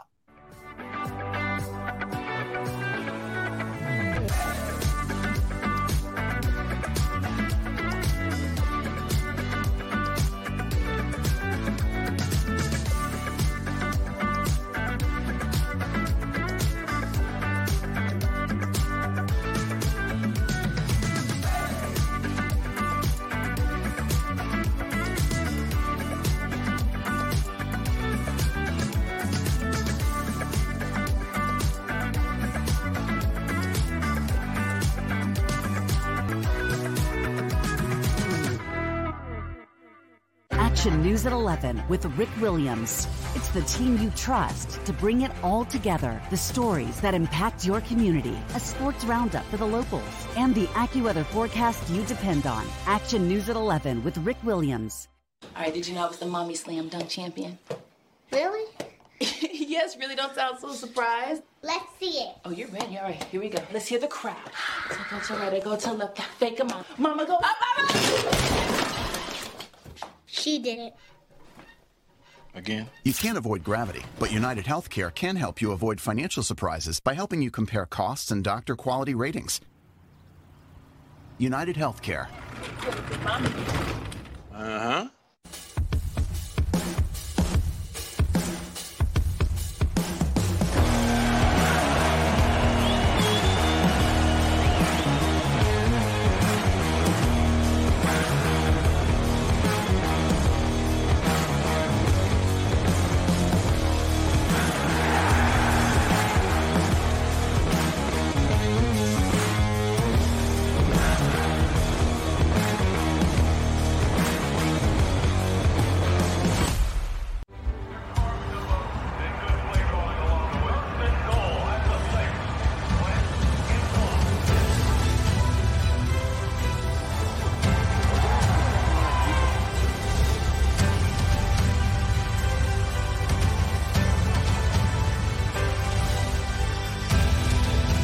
Field of life, First Trust Bank is there for you Champions on three. One, two, three. because Philadelphia dreams deserve a Philadelphia bank. Go for the midnight dares. Go for the game. Go for the hits. Go for the fans. Go for the win. Go to Ocean Casino Resort. Book your trip at theoceanac.com.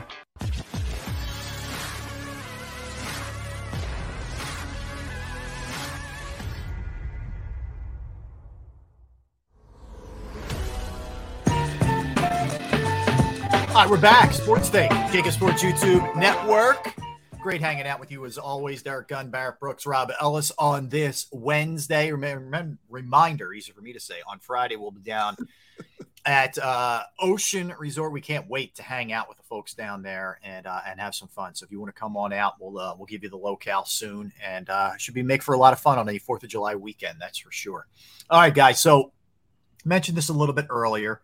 Uh, Jason Kelce is bartending at the Ocean Drive in Sea Isle City, New Jersey, tonight, this evening, you know, early uh, happy hours. Um, and all the proceeds are going to the Eagles autism research, uh, which they do an amazing job. The Eagles do with the Yep. with the bike ride, and and I, I mean, they they literally have a whole staff that just deals with with autism uh, issues. Do the Eagles in their in their you know their front office.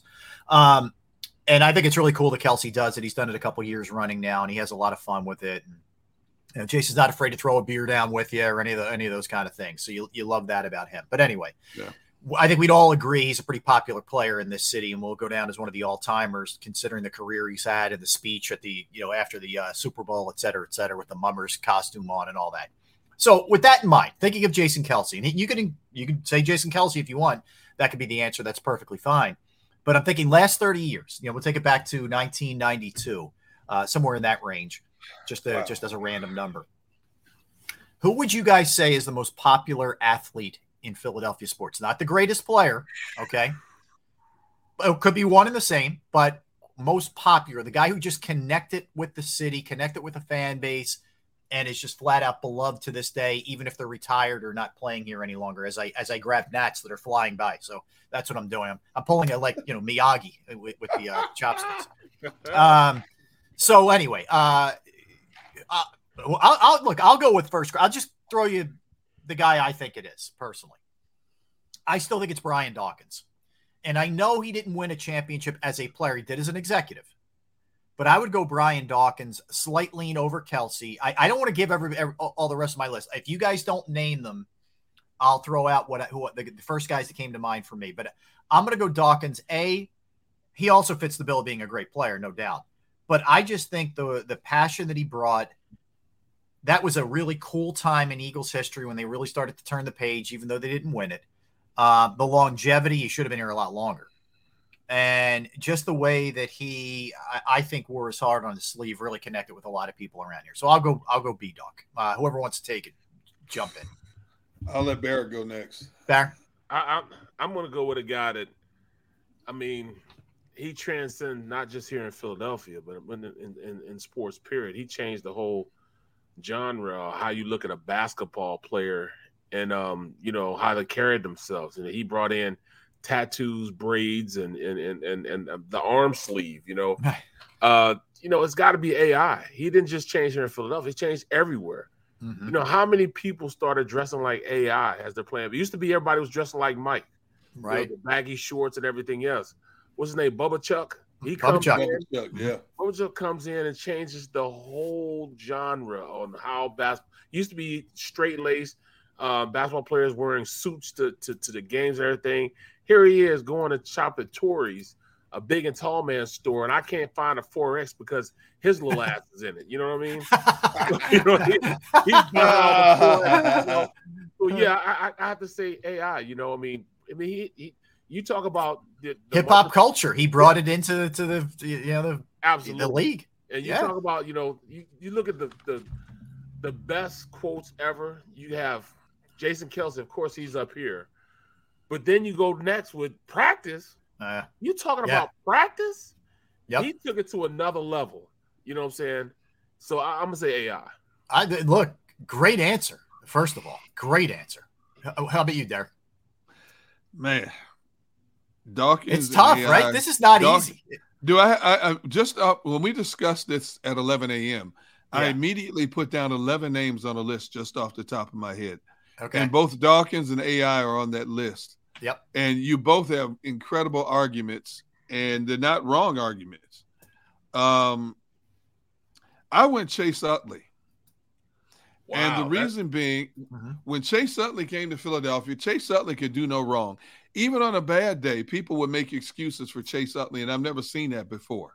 And then when they won the World Series, and he got to the podium at the speech, when they got to the to the baseball field, and he dropped that f bomb, and everybody's carrying it live on their local TV stations. Yep. Chase Utley didn't get chastised for dropping f bomb; he was applauded for dropping the f bomb. Yep. And if you look at the day after, nobody in the newspapers chastised him. Nobody said, "Hey, you know there were kids watching this. You got to be careful what you're saying." Man, Everybody put Chase Utley on an even different pedestal after mm-hmm. his speech. Now, his speech was nowhere near legendary like a Jason Kelce, but the fact that even in a moment like that, when you know beyond a shadow of a doubt, there's certain words you don't let slip out of your mouth, and of course, he didn't care. He spoke with emotion and passion, and that F bomb was part of his speech. It brought the house down. And I'm thinking, I don't know if there's another athlete that would have got away with something like that as easily as a Chase Utley. Uh, I would agree with that. Uh, a lot of other people would have taken heat. A, a lot of other people, and I also agree. uh, you know, the, the the common refrain with all three guys that we named were Yeah. effort, right? I mean, AI gave you when he was on the floor, man, he would take a beating and just keep getting up, and it was crazy. Little man against trees. Uh, Dawkins, was there ever a second you didn't question how hard the guy went? Ever, Right, never, ever, right. ever. Same thing with Utley. Every second he was on the on the field, he was either, you know, busting it out of the box, taking a guy out at second base, which you wasn't you can't do now, but you could do it back then, right? Oh, yeah. Oh, forget it. The guy, the guy scored from first on a play Yeah, in the yeah. infield in Atlanta when Harry Kalas, Yeah. Chase Utley, you are the man. You know all of that. There was never a second. So I think that's the common thread here is effort for sure uh, with all guys. And let's face it, man, all got all three of those guys performed at a very high level, man, and all delivered. Um, Dude, wh- wh- a guy we're wh- not talking about. it, and, uh, did- you know, you had he he brought the championship here. I mean, Nick Foles.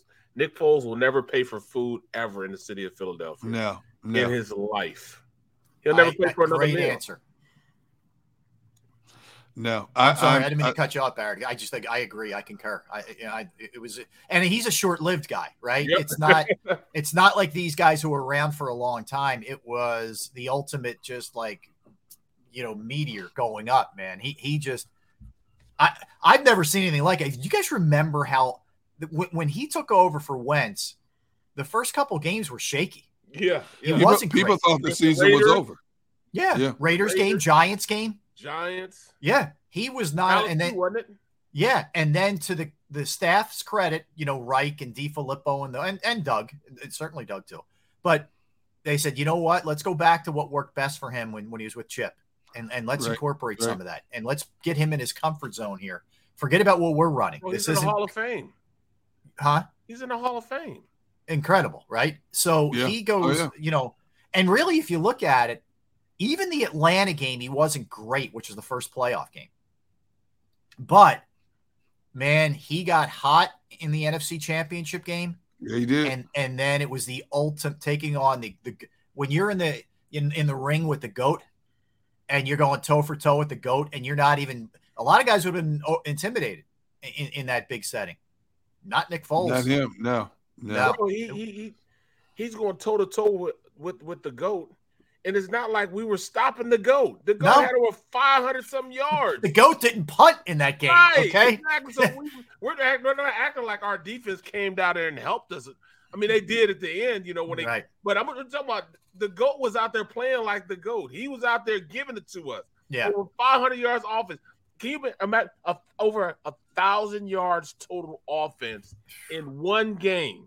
In one game, come on, man. think about like great. just just individually because it all kind of starts to blur right as the years go on or whatever the throw to alshon i'm talking super bowl right the throw to Right. alshon the throw to corey clement was Oh my goodness! Great ridiculous throw. Great okay? throw. the play to keep the last drive alive, which results in the Ertz touchdown, where he gets the fourth down from their own 45 with a blitz right in his face. He sidesteps it and gets to Ertz. And Ertz makes a great play reaching the ball out, by the way. Yep. But Foles makes the play. If not, that game's over. You're giving that ball back to Brady there. Forget Yeah, it. yeah. It's Bro. done. bro. The, when he was hitting Nelson uh, Nelson Agholor was like a, a, a, a, you know, we should be trying to say more about it. He played He had a great out game. in that game. Yeah, he did. Corey did. Clement, four catches, hundred yards. Mhm. Hundred yards. That's right. I mean, come on, Zach. LeGarrette Ertz Blount catch- had some monster runs. If you just want to talk about the, the game Yeah. itself, Yeah, yeah. that's right. I, I, but Foles was spectacular. He was spectacular, and, and we didn't even mention the Philly special, right. Yeah, That he right. called. which he suggested. Right on top of all of that, so uh, you know, I, I agree with you. Any any time we're talking about this Foles in the last thirty years has got to be got to be on this list. So, uh, Kelce, I would certainly put in there, and it's weird for. Yeah. For a guy at his position to connect like this, but he is that type of dude, uh, for sure. You know, I, I don't know about you guys. He lives not real far from me. I I see people all the time. They're like, uh, dude, Kelce was at the uh, the restaurant we were at the other night. My, my buddy arm wrestled him. I'm like, what? You know, like he does that kind of stuff. He's that, you know, makes a fuss over the kids constantly. He's at, you know, a, a swimming pool somewhere. Like, like he's a regular dude. He's like Barkley in that sense. He reminds me of Charles in that he's very accessible. He's not hiding, you know, in his palace somewhere. He's a man of the people where he's out and about. And I think that really helps him connect. uh, you know, if I'm thinking about others, I think Embiid is a pretty loved guy in this town. I agree. Yeah, Great, I- you- one. yeah, Yeah. he's he's definitely one I would put in there. Um, y- you know, you, you start to kind of dig around a little bit. You could really go. I mean, Jimmy Rollins for sure. I think that gets a good amount of love. Should probably get more. You know, Ryan Howard. We're weird with power hitters. Sometimes in this town, we were weird with Mike Schmidt, but you know, Ryan Howard's you know pretty loved, beloved guy. Um, I'm just trying to think of some uh, some other ones. I don't really think there's anybody that compares Theo. to Iverson and, and Embiid. Who, who oh, Theo. uh, To, yeah, yeah. I mean, to this day, you still have people who want To to even be on the Eagles now. You know, in 2022, Right. right? and the guy's been out of football for how many Oh years? my. See, my my list consisted of, in no particular order, Dawkins. We forget about Roy Halladay. Ooh, Right. Right. Yes. What about Roy Yes. Halladay? Okay, Iverson, Jim Thome. Jim Yep. Thome's a good one. Yep. Br- Brent Celek. Yeah, Brent, Sel- Brent Celek was true grit. That man had 45 different concussions and nobody could knock him out of a game. yeah. He he was And a people tough dude love to get this off his feet. Yeah, I agree. How about this one? Claude, yeah. Claude Giroux. hmm Okay. Right. Joel Yeah. Embiid, Joel Embiid, Brandon Graham, Kelce, and Bryce Harper. Bryce Harper's moving up the list pretty Yeah. quick. Yeah. So you can imagine if he gets back this year. We just talked to Jim Salisbury for folks who might Yeah, have missed it. yeah. Oh, yeah. And Jim's like, yeah, that, that dude's a different kind of animal, man. He's going to get back. Can you imagine he comes back in September and they're kind of right there. They're hanging around. and Yep. he goes crazy in September. What what kind of, you know, beloved if- guy? If he comes back and he plays this year and he comes back with the same production he had before, he could actually retire and he'd be a Hall of Famer from that point on. He'd be a Hall of Famer, bro. Yeah. He'd be a Hall of Famer. Well, I just- like right now. I just think it's remarkable that I, I would say probably Paul Goldschmidt was the leader in the clubhouse, but he was right there with Goldschmidt as a DH this year uh, for MVP conversation. You know, that's having already won two, and the guy's 30 years old. You know, that's pretty crazy. You're right. you think There- about yeah, it. there's no question about that. Uh, look, Dank Burrito put, what about Freddie Mitchell? Eh, no, no. You're not putting you're not putting Freddie Mitchell in that category. No, no, no, no. no. well, I, you know, here, here's what's funny about that. The, um, w- w- Freddie is a different guy. Wh- What was it? What were we doing yesterday? We were doing, um, Freddie came up in our conversation yesterday. Let me see if I can find what it was. He, he, he Don't was, they give you uh, notes from every show. I do. I have, I have every show we ever did. I have every show we ever did. Uh, it's kind of sad. talk about- you- you- bro, you need to be on Eagles pre and post game show with me, man. Because you and the notebooks and everything else, bro, you would be amazing, man. Historian and everything else, bro. Oh, I got it. So here's what it was. Remember we were doing biggest personalities. Right, right, right, right. okay, right. so you know some of the same guys, and we threw like Hugh Douglas in there, Ricky Watters, or whatever. Freddie Mitchell was a big personality. His play didn't Yes. back it up, Right, right, Right. right, right. but he was a big personality. But he was also his own worst enemy. Agreed, You know, Uh, Freddie you- Freddie couldn't stop talking about himself and pointing fingers. Derrick. I- You were there, and you were you were you covered that team like a blanket. Okay, when they went to the Super Bowl, Super Bowl thirty nine, you were unbelievable, an unbelievable reporter for that team. I was around it a lot too. I was there as a field producer and, and whatever, Yeah. not to the extent you were. when we were down there in Jacksonville and he came out and said, I got something for you, 3 7, talking about Rodney Harrison. Yeah. To a man, each one of those guys, including Big Red, wanted to wring his neck. Like, like, dude, th- you're really gonna you're gonna poke that that lion, Yeah, uh, really. Rodney Harrison. like, I, I'm telling you, I, I've talked to Ike about this, and they were like, Ike Reese, and, and they were like, really, dude? Like, what are you doing to us here, man? You want to you want to stir a hornet's nest. yes. Look, My my favorite Freddie line was when he said, "I want to thank my hands for being great." I fell out the floor. I was dying laughing. That was a said, great line. I mean, you got to Dude. give him that. He was so serious though. That's that's the messed up part about it. He was so serious that he didn't mean that for to be a joke. He was like seriously, you know, wanted people to thank him for that. It's right. Hey Bear, It's Barrett, true. Why why are you calling me right now, Bear? Oh no, Uh, not on purpose. was it a What? butt dial? No, I'm Did you just butt trying to. me? No, I'm trying to. I'm trying to see if I can download stuff on my phone, man. It, it, it, your conversation trying- is coming. in- It's coming in a different, like it says, message message. Um, it's not going through what, the, whatever you guys have text me the past couple of uh minutes or past half an hour, it's not coming through. It's like coming in as individual messages. I'm trying to figure out what's going on. Uh, let me Yeah, guess. You got that? You got that Android phone? Derrick, why you always got to get personal, bro? I'm just asking. Why can't I get get it? Why can't I not ask you a question without you getting offended? I just asked you. See, I don't have that problem with an iPhone. I'm just asking you. Yeah, I'm, I'm the green mark or the blue mark or whatever it is. Okay, all right. you Just see. I'm just checking. You know, if, you Um, get, if you get an iPhone family, you wouldn't have this problem. All right. Lastly, I this is a good one, and I think Jeremiah brings this up, and this is a name Yeah. that we we probably all should have had, right? Okay. Um, Charles Barkley. Oh yeah. Oh, Oh, yeah. oh, I I'm a I am a huge I, I can't be a bigger Barkley fan than I am. I And- agree. and, you know, and I don't blame him. It- it- we're going way back. We're actually going back 30 years now when he left. But they put so much garbage around him that he got to the point finally where he was like, "Trade me, dude." Like that's yeah, really. I'm out. I'm out. I'm- I'm, I'm out. out. Now, it turned out to be a terrible trade. Jimmy Lynam was the GM at the time, and I love Jimmy, but it's one of the worst trades in Philadelphia sports history. They traded him for Jeff Hornacek, who wasn't a bad player, but Jeff Right, Hornacek didn't right, want to be right. here. Okay. Andrew Lang, who was like a backup center, kind of a tweener center and power forward who, who Right, stunk. And Tim Perry, and I'm a Temple guy, and Tim was a really good college player and an okay pro, but that's it. That's what they got for Charles. Okay. It was one of the all time worst trades ever. But he's another guy who is, like I mentioned with Kelce, he's out and about in the community. He's he has a house here in the summer and he lives in Arizona in the winter. Yeah, and he, he's um, out. Great. I, like I give an example. I, I met my buddy. La- this is last summer for for a drink, uh, right, right around the corner from me, and he says, "Dude, you're not going to believe this. We were we were playing God. We were at Paxon Hollow. If you guys have ever played that course, it's a nice course in in Broomall." And he said it was it was a, a charity for the local police, okay, for the Upper Darby police, and they're out playing. He's a, he's a, he's a detective. They're out playing, and he says, "Barkley's foursome is is right ahead of us, or or whatever." And one of the guys, hey Charles, what's up? Hey, what's up, guys? Charles held, held up his foursome, stood there, took all the pictures in the world, talked to these guys, you know, for for whatever. Didn't care if he was, be- you know, everybody behind him was was trying to play.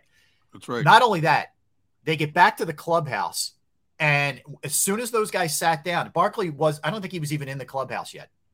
Each one of the police officers had a round of drinks on Charles Wow. set up already. He called back to the clubhouse and say, like, when these guys get back in there, take care of them. I'm just giving you an example, but he does this kind of stuff everywhere. Like he's paid for college tuitions for for families in need. Yep. He's taking care of people who have had health issues. I'm telling you, man, this dude is a is the real deal. Bro, Charles. he, he came into the office like maybe five years ago. Oh yeah. Me and me and Gunner was um having our fish. He, he didn't even have to be at the office. He came just to talk crazy to me and Gunner about our fishing. Um, you Exploits. know, yeah. So he's like, you know, uh, uh, what you, Brooksy, You, you, guys over out there, there catching guppies. right? You, you out there catching bait, Brooksy? What is that? You know, he going back and forth with us, man. Just a great dude, man. Yeah. Just a great, great He's the he's the life of a party. You know, he he's he's one of those rare athletes that he doesn't get caught up in his status. You know, like a lot Right, of right. athletes always have a security guard with them somewhere. You can't get close to him unless it's some kind of special event. Yeah, Charles like Barkley goes you can't go- anywhere, anytime by himself.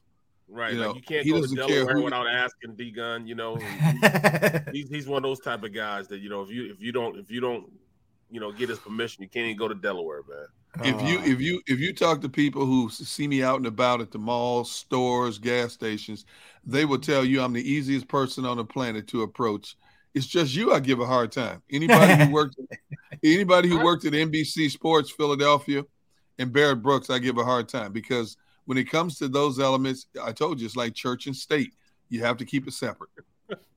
I can tell you this. All right. I've seen both of you guys around fans. I've seen both of you guys around kids. I've seen the way you've treated my kids. You guys are exactly the way famous people should be. Okay. I, I'm serious. I'm not man. famous though, but yeah, I appreciate it. I'm it. not either. I'm not famous, Well, pe- people but I with some thank you for the notoriety. people with some notoriety. The- Oh, you're- you, you treat people uh, the the way the best possible way you can treat them. Here- I- and I'm a firm was- believer in the in the golden rule: treat people as you would want to be treated. Yes, here's here here's what I would say about that compliment, Rob. I've always been of the rule, um, don't ever let the job make you. You make the job. And, you know, I know for a fact that I've been fortunate to do what I do for a long time. There are millions of men and women who would love the opportunity to do what all three of us do and have done in our careers hobnob yeah. with athletes, be live on TV. I've been to every NFL stadium throughout my career. Now, how many people can say that? I've gone to every NFL stadium for free. I didn't have to pay. You know, a lot of people who've done it have done it over a series of years and pay their own way to go gas, yeah. food, lodging, tickets, yeah. so on and so forth. Um, and I, th- there's no, I'm never bigger than a moment. You know, people, people, if if somebody, if I can make somebody smile that day, or just give them a moment just to engage them in a conversation. Now, you know, we let's face it, we get tired at times talking about what we do. You know, like anything else, but you know, you may have meet this person only one time in their lives and if they, if, and if if you can make them happy by just talking to them, I'm cool. I'm cool with that. Amen. You know, and, and unfortunately, even a lot of people in our business, as well as professional athletes and entertainers, they think they're always bigger than the moment. They're too good to to take time to talk to to, to any and everybody, and I think that's really a shame. I really do, um, because I'm no I'm no different than anybody else. I'm just a person who was blessed enough to do what I do for a living. I'm no bigger than anybody else. I'm no better than anybody else. Um, and so I, I love talking to people. There was a time when I, I didn't like talking to people, not because I didn't like people, just because I didn't like mingling, you know. But over right. the last 10, 12 years, man, I just I embrace any and everybody I encounter.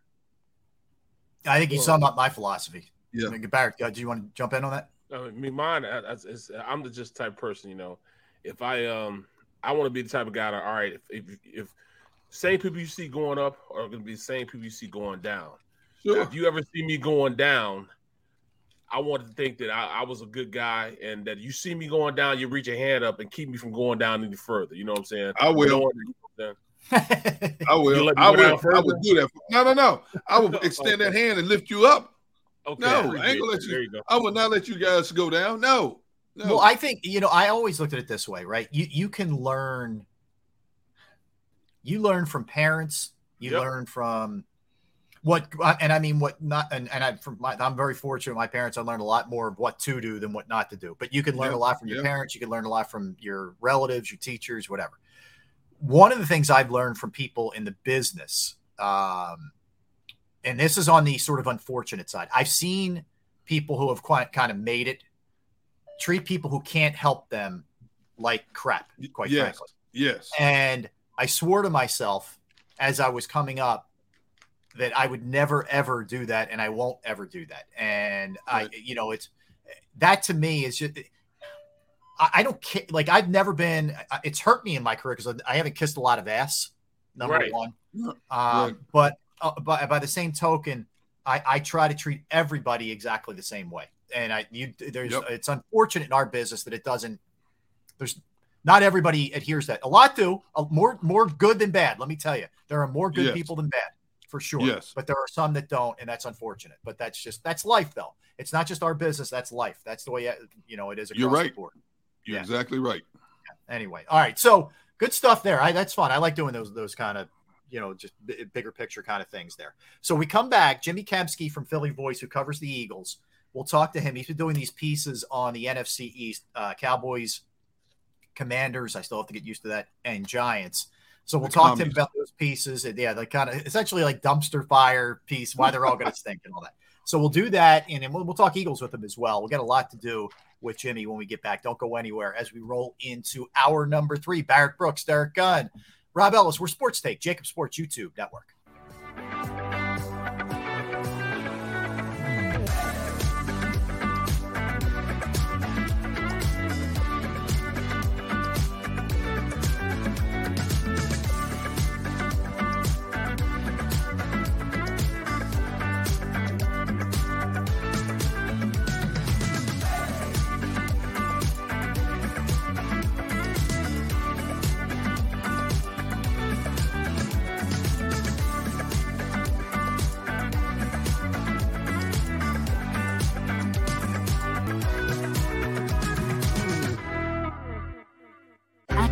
At 11 with Rick Williams. It's the team you trust to bring it all together. The stories that impact your community, a sports roundup for the locals, and the AccuWeather forecast you depend on. Action News at 11 with Rick Williams. All right, did you know I was the mommy slam dunk champion? Really? yes, really don't sound so surprised. Let's see it. Oh, you're ready. All right, here we go. Let's hear the crowd. So go to right, go to left, fake a mom. Mama go up, up, up. She did it. Again? You can't avoid gravity, but United Healthcare can help you avoid financial surprises by helping you compare costs and doctor quality ratings. United Healthcare. Uh huh.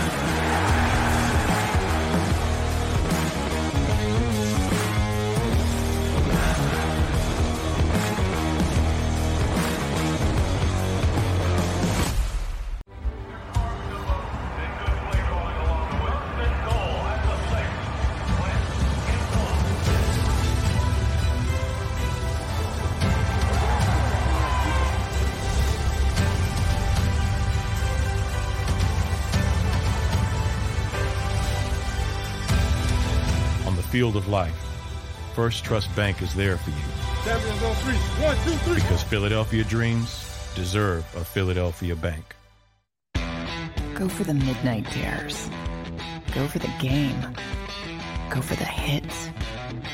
Go for the fans. Go for the win. Go to Ocean Casino Resort. Book your trip at theoceanac.com.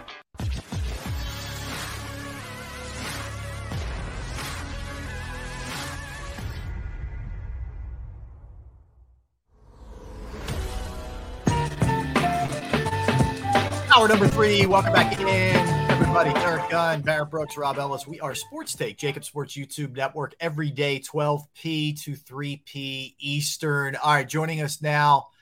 I, I, I keep. I, I need to be Jimmy's agent. As much as I promote these these dumpster fire pieces because I freaking love them. But uh, Jimmy Kempski from uh, Philly Voice, Eagles writer.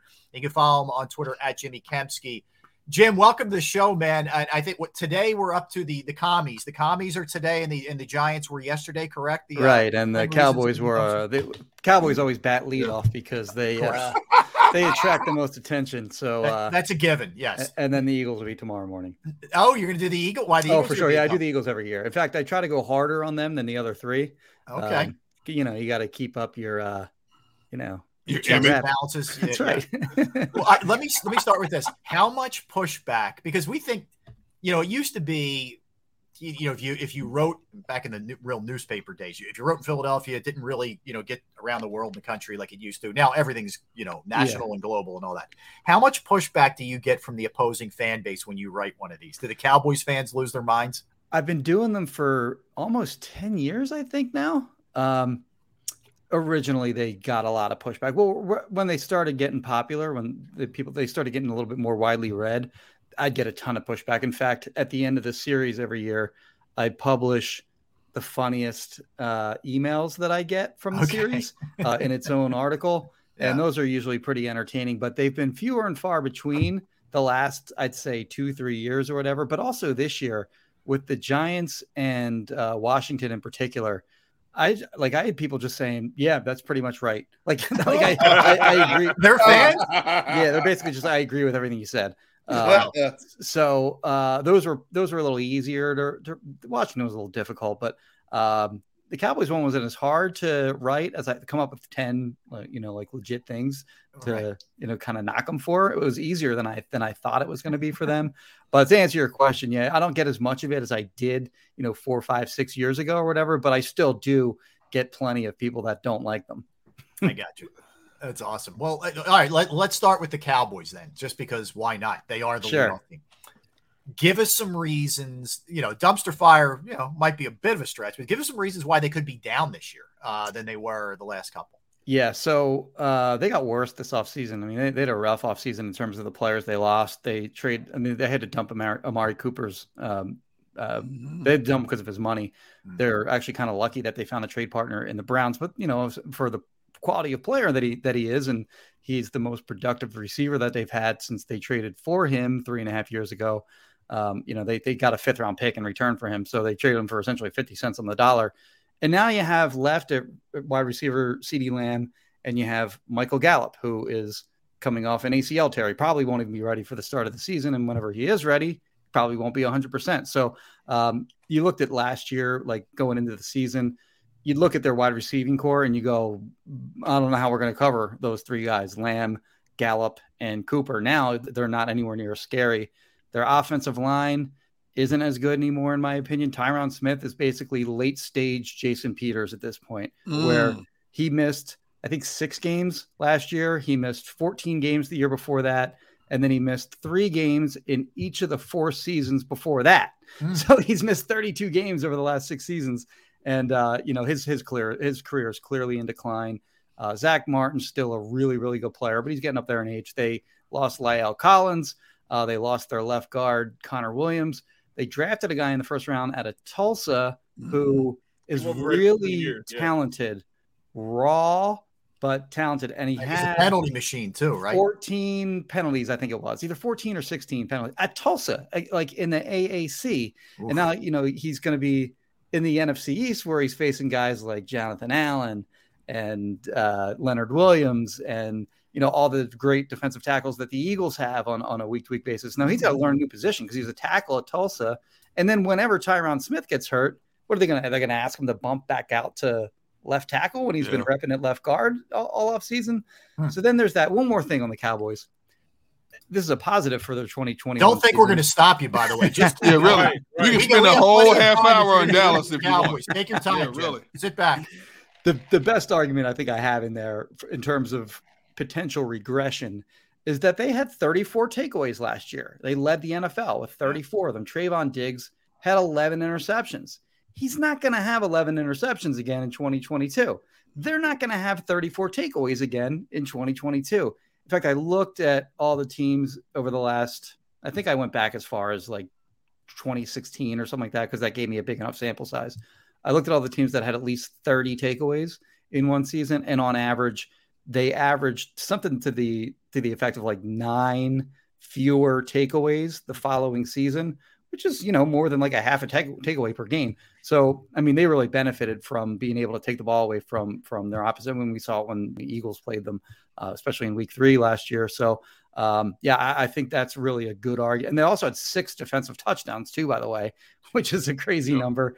Uh, so you know that the, the, it's they're obviously forcing turnovers. They're to it, but there's also an element of luck to it, and they uh, um, they certainly had their their share of that last year as well. Uh, It is fast. Well, let, let me Well, ask you I'm- about I'm- Diggs. Oh, go ahead, Derek. I'm, I'm- I'm Barrett, go ahead. surprised you didn't miss you didn't mention the number one reason why Dallas is going to be a dumpster fire. Mike McCarthy. Well, I'm shocked man. you left him off the list. Well, he was number one in my article. Uh, Okay. All right. he was in the article. He was he was the number one reason, and of course, I pointed to how their season ended last year. I mean, they've had some. If you're a Cowboys hater, they have had some delicious failures over the Yes, last yes. five ten years. Deli- delicious failure. I like that. love it. Good way to but that that Dak, it wasn't a QB. It was a QB draw. It's the greatest. Uh, when they Oh, had 14 seconds or whatever it was. When he started running, I remember watching that game in my hotel room in Tampa and saying, like, this game's over. There's no way they're getting this snap off. and then sure I'm enough, like, they didn't. Who, who called this? I'm like, who called this? Oh, okay. I'm, my fault. We were in a commercial break. Uh, I was doing the post game show with Dan Klecko. And- Okay. and we, as soon as the play, same thing, Jim. As soon as the play began, Klecko and I just look at each other like, wait, five, four. Like, he, there's no chance here. It was glorious the way that that ended. It was so Cowboys and so McCarthy esque. It was, it was a beauty. It was a thing of beauty. It really was. I- Yeah, I'm actually I- replay it in the house sometimes just for kicks. I remember cack- cackling in Yeah. my hotel room, and I was in Tampa for the Eagles Buccaneers loss. Obviously, it was the same day. It was just the Cowboys Later. Niners game was later that day, Yeah. and I remember cracking up laughing in my my. I can't believe the play call. It's, and also, I you know what I love about that call too is if they get the if they get the snap if they get the spike off, you know what's their chance of winning at that point because they're still at like the you know the 35, I don't 26, know 25 yard Yeah, line, something yeah. like that. Yeah. What's what, what are they, what's the chance they score in the next play? Three, four percent, something like that. Yeah. Their, their fans act like they gotten that spike off. They're going to the Super Bowl. And we we see that in Philly all the time too, like with um, you know, the quadruple doink by Kawhi Leonard. Oh, he misses that. We're gonna Right. win the championship. Yeah. Forget that you got to beat them in overtime, and then you got to beat the Bucks and the Warriors. And same thing with the Eagles. Alshon Jeffery has the ball go through his hands and, and into the hands of Marshon Lattimore. Oh, if he makes that catch, they're going they're winning the Super Bowl again. Yeah. No, no, no, no. Yeah. It doesn't mean that at all. Go ahead, Barry. Well, I'm just saying, man. You know, looking at Dallas, looking at um, you know, their defense. I mean, they lost a lot with Randy Gregory and, and, Yeah. and his ability to rush the passer. Um, I, I thought Leighton Vander Esch was getting, you know, I thought he was a little hurt last year. That's why Mhm. that might just be who he is, you know, now, you know, just age like that. So even that defense, you know, he's and and you know, Micah Parsons is not gonna sneak up on anybody now Right. they know him now. So to think that he's gonna he he, he put out there that he's gonna have at the very least 15 sacks next year. Ooh. He said that. He said the No very least kidding. I'm gonna have 15 sacks next year. at the very least. he might. He Come might. on now. No, yeah, you know, he, he, he, picking he up is, on you, you know you got offensive linemen out there. That's not happening. That's one thing that's not happening. Um, anybody else can beat me for a sack. Lawrence can beat me for a sack, but there's no way Michael Parsons from this point on is gonna beat me for a sack. And that's just how these older guys are gonna think about it, man. Watch what I tell you. Well, on your Vander Esch point, the rest of the NFL agrees because he signed a one-year deal for like two million or something. Right, like that to right, back yeah. to the Cowboys. Yeah, so really. um, that that and then their defensive tackles are weak. They're weak uh, uh, up the middle, and then uh, Lawrence and Parsons uh, to be determined what Parsons' role will even be. I mean, he's a linebacker first and foremost. He filled in uh, as an edge rusher because they had so many injuries last year, uh, particularly with Lawrence. But um, one one maybe thing that you can look at Lawrence's production has been terrible, not terrible, but it hasn't been um, up to where he signed a huge contract, like five years, Yeah, hundred yeah. something million a few years ago. a lot of shutting And- down last year. Being put it on him last year. and he his sack production i think there is like 50 something players that have more sacks than him since he signed that contract across the league. So maybe parsons you know the emergence of parsons and the extra attention that parsons is going to get maybe that opens up a little some, something for for lawrence. But uh, yeah you're right. Like i kind of look at the roster the same way that i looked at their rosters around like the romo demarcus ware dez bryant years where they had you know, some star players at the top, like in this case, Parsons and Trevon Diggs. And, uh, you know, on offense, you can maybe throw CeeDee Lamb in that mix, Dak Prescott. But then once you get past those guys, it's a lot of just, you know, like, you Yeah, know, right. it's, Yeah. it's just yeah. a lot of kind of, you know, average starters and, and not a lot of depth. So they remind me, uh, it's, it's sort of how they build their roster. It reminds me of, of, you know, like, like what they were 10 years ago. Interesting. All right, so let let's uh let's move on. We'll do uh we'll do Giants next. You want to do Giants next? Sure. All right. Um I mean, take I- pick. yeah, I mean it is so much. This is like fish in a barrel, man. This is like it's glorious. But it, what I can't get past here with them, as much as uh, you know, Derek and Barrett bring up Mike McCarthy for the Cowboys, no doubt. I can't get past Daniel Jones. I just don't buy Daniel Jones. Flat out, don't buy it. And I think Daboll actually eventually will be a good coach for them, but not right now with that guy quarterbacking. Where, where do you stand on the Giants, and what are, what were your Yeah, it's that's certainly fair. I mean, he's been a turnover machine uh, since he entered the league. He actually started out last season uh, on the right track. His first four games, I think he had like four touchdowns, one interception. He ran for a couple touchdowns. He was averaging almost 300 passing yards per game. I think his QB rating was up around 100. And then he fell off after that. Like his QB rating, not that that's a great measure, but like the during the rest of his games was like 75 or something like that. And their offensive line has been awful for, I mean, a really long time. Their wide receivers were often injured uh, last year. Kadarius Toney had, you know, sort of a roller coaster season uh, for for them last year. Kenny Um, Golladay was hurt. Kenny Golladay had And- and zero unhappy. touchdowns. yeah, last year. miserable there too. he had zero.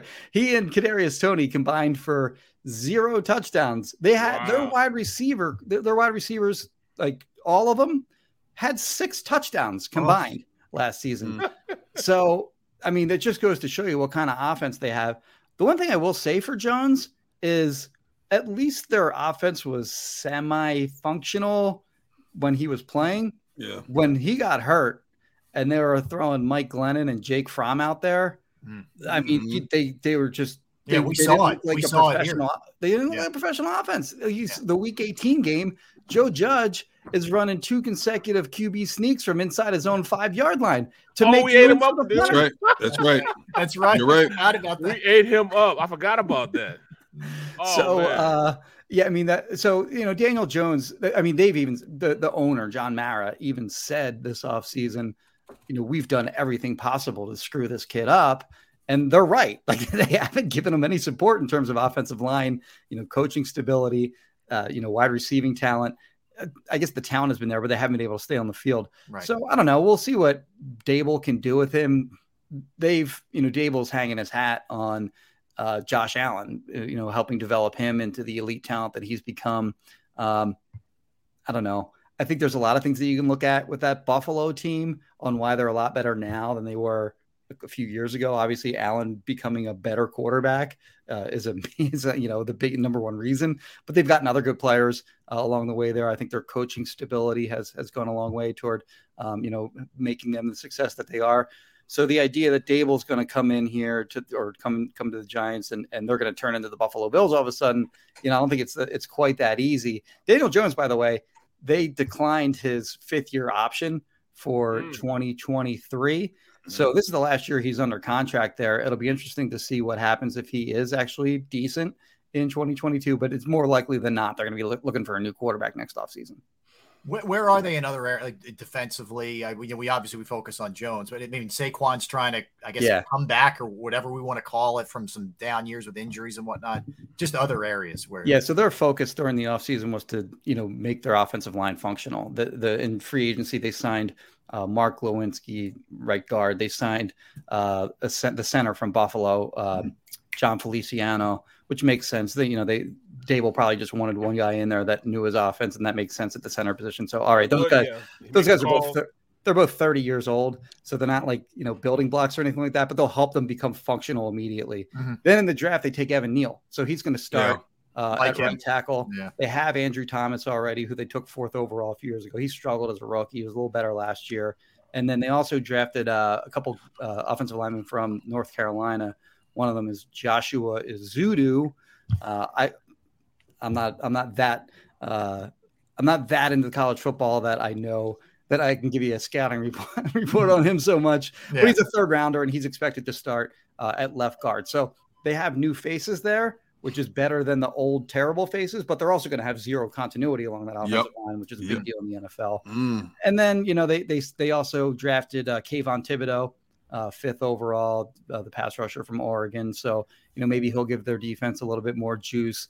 Their linebackers, you know, they've kind of been a, a trouble spot for them over the years. I think that'll remain the same. And then at corner, they're they're they're really uh, so they have Adoree' Jackson who they signed in free agency last year. He's fine as a starting quarterback. I don't think he's a CB one by any by any stretch. Like, he's not going to trail opposing receivers all year and, and No. be expected to shut them Right, down. right. All of their other corners combined, I think have I think it was either six or eight combined career starts. so like they're Wow. they're really inexperienced on the back end back there. So I mean, it's going to be a bad team again. They're, The one thing, if, if I'm a Giants fan, I'm looking at that team. It's like, okay, well, at least maybe we'll be bad enough where we can draft Bryce Young uh, or uh, the kid from Stroud. Ohio State, Yeah. whose, whose name is escaping. CJ. Stroud. Yep. Stroud, Stroud, yeah. Thank you. Yep. Um, but the problem with them is there are so many really bad teams, particularly in the NFC.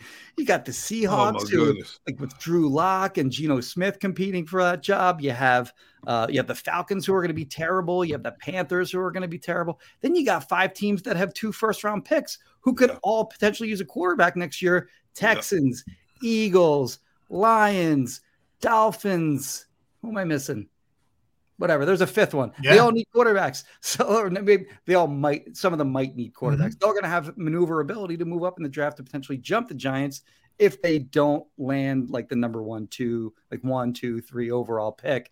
So they're kind of they, they- they're kind of in a position where they might have improved enough where they won't be able to be in a great spot to get an elite quarterback. Yeah, the worst place you could be, right? that. Yeah, that kind of purgatory yep, area. yep. No question about it. Um, all right, let, let, let's jump to uh, to Washington. We were saying this earlier, Jim. Mhm. In fairness, if Wentz is decent, there's talent there. I mean, there's always a circus, Mhm. and we'll that's sure that's where we'll start. But there's there's always other stuff floating around with them. Yep. But there definitely is talent um, with Washington going into the season. A lot of it is going to be how much does Daniel Snyder take a bl- float, you know, blowtorch to his own team, and how much does Carson Wentz play well or not play well? Yeah. Well, they just uh, re-signed uh, Terry McLaurin to a three-year deal, seventy something Mhm. million. It's in the same ballpark as like AJ Brown. Uh, deserved. I think he's an awesome player. Uh, they go and draft uh, uh, Jahan Dotson, uh, excuse me, Jahan Dotson out of uh, Penn State. Uh, their their third receiver gave them nothing last year, so they signed Curtis Samuel to a three-year deal, thirty something million. Did nothing for them last year, but he's expected to contribute this year. So you got McLaurin, Dotson, Samuel. It's a decent one, two, three for for Carson. Cam Um, Sims is pretty good, also. You know, who's that? Cam Sims, Cam Yeah. Sims. Yeah. Oh yeah. receiver from Alabama. He he he stepped in and was like the number two for him uh, when Samuels didn't do anything. And then you have Logan Thomas, who uh, tore an ACL last year. He may not be ready to start the season on time, but when they do get him, he had 72 catches, six touchdowns a couple seasons ago. Not last year, he, he had dealt with injuries all year. But if he can come back and and and he's healthy and he can produce anywhere near that, then that's another guy that can give him a boost. Offensive line took a little bit of a hit because they lost Scherff, Brandon Scherff, in Mhm. Yep. free agency to the Jaguars. So that's a maybe a little problem area. Uh, defensively, I think a big, like I mentioned, um, uh, Thomas. I mean, defensively, they have Chase Young, who also tore an ACL last year. He may not be ready to start the year on time. We'll see on him.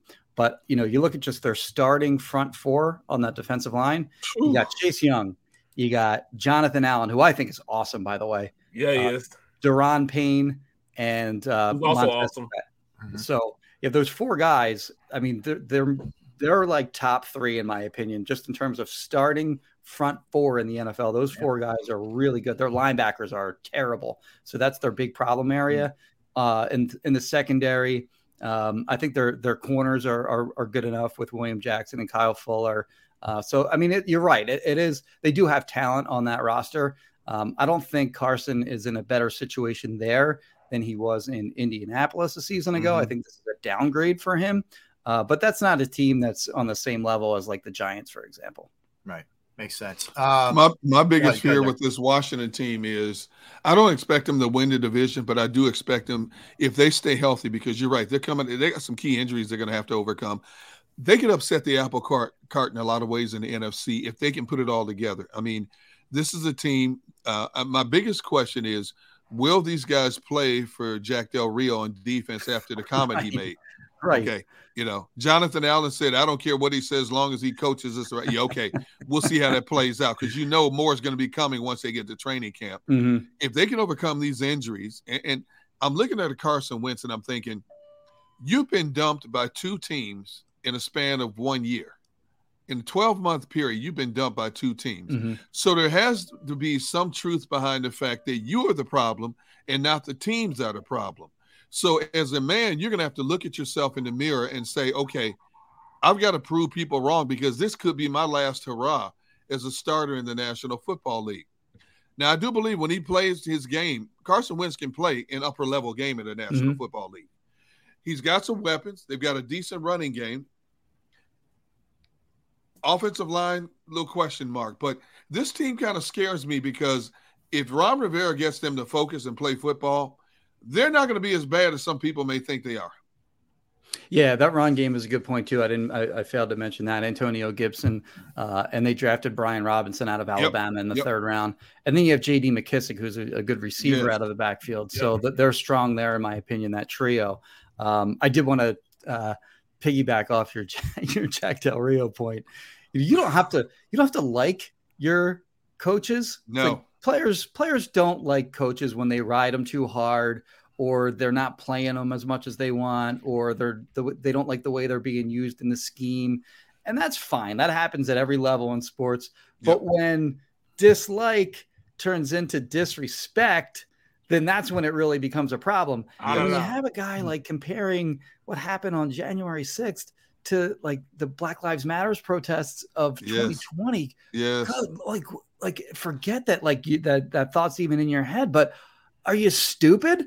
Right. do you real do you not realize that like players on your on your team are like they're invested in that? Like are you are, like what are you doing? Malcolm Jenkins would have blew the team up. Oh my goodness. Right, It'd have been exactly. a team.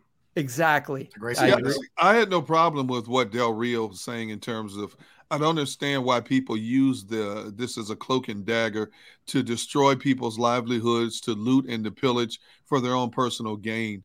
But he should have stopped right there and just left it right there. right. But no, he no, no. And so players are going to be looking at him sideways, and they said they've already had a team meeting. There's going to be more than one team meeting behind this, I guarantee you. Y- Yeah, I mean they had one. He had he's he apologized in front of the team. Like, Yes. like, he spoke in front of the team for 10, 15 minutes. You know, uh, opened up the floor for questions or whatever. Um, not too much detail came out of that or whatever. But Right, yeah, right. certainly. I mean, Ron Rivera was clear to note that he fined him not be Ron Rivera was like, "Ah, I'm a big First Amendment guy. You can say Yeah. you know you're free to speak your mind, whatever. But I fined him because it became a distraction to our football team. So we already know that players were really pissed off about it, or else he wouldn't Yeah, have been fined yeah. hundred thousand dollars. No doubt. No, No question. question about it. Well, well, let's go fair and balanced then, Jim. Why are the Eagles going to be a dumpster fire? What are the biggest concerns? Here we go. Eagles? Here we Yeah. So I haven't I haven't written that one yet. Uh, I've, Give us I've a written teaser. I've written a couple bullet points, but so I mean, the, I think that the two obvious uh, first things that you look at are, you know, the quarterback and the defensive coordinator. The the defensive coordinator, they had five quarterbacks against them throw for over eighty percent Yes. last year, and then Good like, Lord. if they if there's any decent quarterback that they faced, they got torn apart. And I remember so like.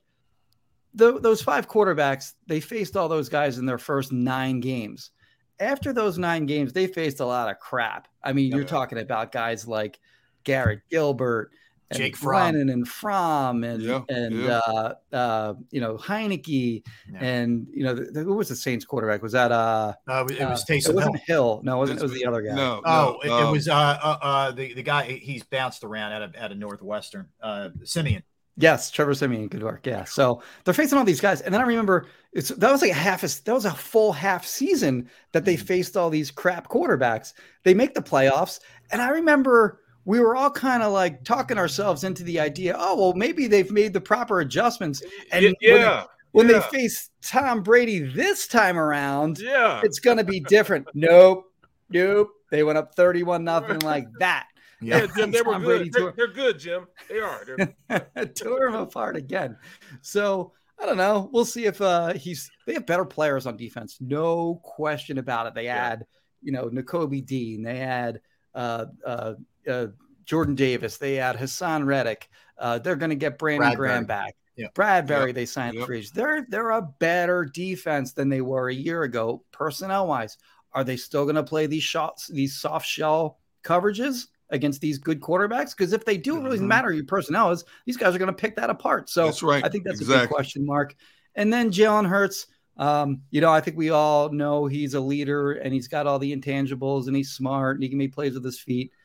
Can he become more accurate and can he get the ball out a little bit quicker than he has, you know, his first year and a half in the league? So uh, he's got all the weapons at his disposal. But their offense is stacked, man. Like it's the best offensive line in the NFL, in my opinion.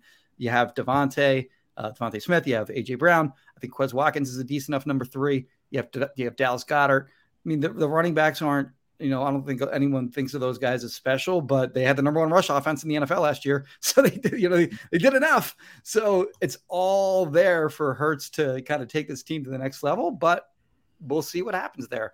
One thing I will say about the Eagles too is in addition to playing all these, you know, bad quarterbacks uh, last year, they had, you know, pretty good injury luck, at least compared to other years. But beyond their own injury luck, they faced a lot of teams that were completely decimated by injuries. Like the Saints, for example, didn't have Michael Thomas, Alvin Kamara, Jameis Winston, Terron Armstead, Ryan Ramczyk.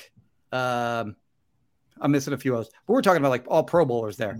The the Washington, they're they're missing like you know 15 guys on the COVID list. The Wednesday Yeah, night, They're the- starting whatever it was game. Yeah. Yeah, exactly. Yeah. They were down to their fourth quarterback in that second matchup. So Yeah. the- the Giants were were I mean they had injuries they were terrible. So I think that's sort of an underdiscussed thing that they did have injury luck, but they also faced a lot of teams that were completely depleted. Who, uh, Jim? I don't know if we we kicked this around last time we talked, but but who would be your favorite right now, at least on paper, to win the division? So I think the Eagles have a better, uh, you know, surround. I think that the roster minus quarterback. I think the Eagles are better than Dallas substantially. I also do think that Dak Prescott is the best quarterback in the division by a fairly wide margin, and um, it's not to you know you can't really undersell that. I think the Cowboys and the Eagles are clearly more talented than Washington, and then you know the Giants. You know, we'll see you guys in 2024 maybe. Um, I think the Eagles are better than, than the Cowboys overall, and I actually do think the Eagles uh, are going to win the division. You know, I, I don't know that they're going to win uh, 11, 12 games or anything like that, but uh, I do think that they're going to be good enough uh, to win the division. And again, all four of these teams, they have uh, all- like Eagles, Giants, Cowboys, Washington. I forget what order it is, but they they have the four easiest schedules in the entire Yeah. NFL because they all play each other first of all, and then they also play the uh, the AFC South, which is bad, and the NFC North, which is mostly bad. Um, so uh, yeah, they're they're they're they're well positioned to uh, you know to to repeat, uh, go into the playoffs again. I and I also do think they will win the division. Uh, you can follow him at Jimmy Kempski on Twitter and of course PhillyVoice.com. So the Eagle when when's the Eagles uh, dumpster fire coming out? Tomorrow morning. Tomorrow. So you're I cracking that can't wait to see the comments behind Yeah, this. that's- one. that way that's I'm where it's gonna get forward fun. to this, Yeah. man. We'll- They're gonna run you out of town pool. again. There's nothing more dangerous than an Eagles fan with optimism. Right. Oh right. my goodness! That's a good point. Wow. Jim, keep up the good work, man. We always Thank love you, catching bro. up with you. Appreciate you. guys. Appreciate you, bro. All right, you got it, Jimmy. I do. I like, in fairness, that he does an Eagles one too. It's he's Yeah. not Right. just dumping on the other teams in the NFC. It's- Right, right, right. I don't know if I'd have balance. did it that way. You know I'm saying? I, I, I left well enough alone. You know, Yeah, that's good. I'd, I'd Uh, rather go to Wawa in peace. I'm with you, man. Let him Yeah, really. let him catch that smoke, as they say. I Right. don't. Even, I don't even be wearing a hoodie when I go to the mall. Right. You know what I'm? Jimmy from parts unknown. We're not really sure where he is at this point. Yeah, I hear you. All right, so let's step aside, guys. We roll into the final segment. We got a bunch of different things to hit. Uh, Jalen Brunson's about to get paid.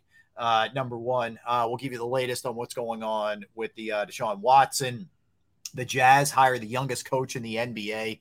We got a bunch of other stuff that we're going to dip into when we get back. Don't go anywhere. Derrick Gunn, Barrett Brooks, Rob Ellis. We are Sports Take, JAKIB Sports YouTube Network.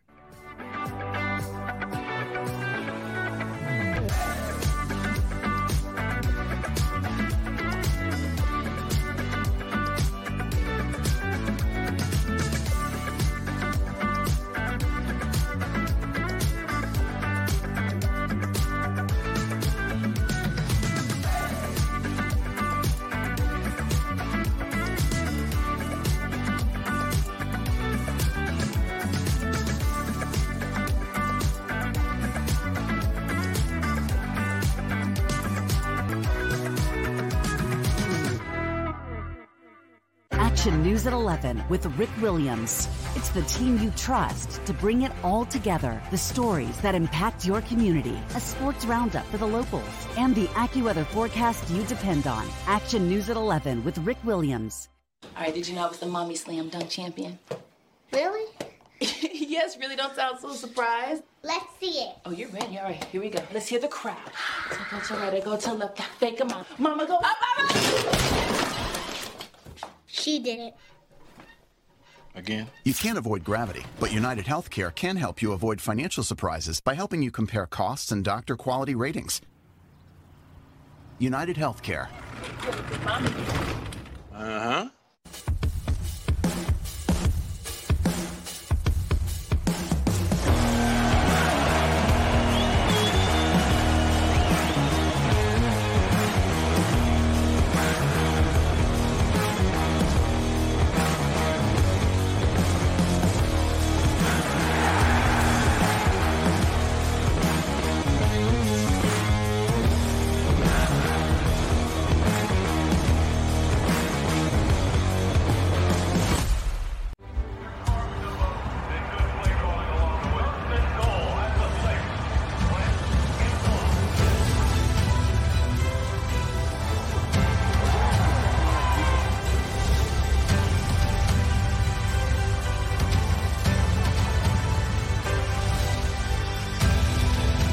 Field of life, First Trust Bank is there for you. Because Philadelphia dreams deserve a Philadelphia bank.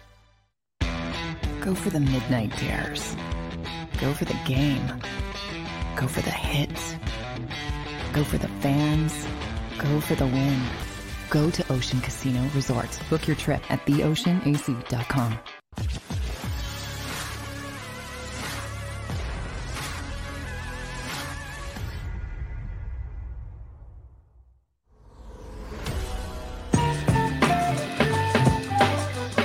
Hey, welcome back, everybody. Barrett Brooks, a chair, and myself, Rob Ellis. We are Sports Take, JAKIB Sports YouTube Network.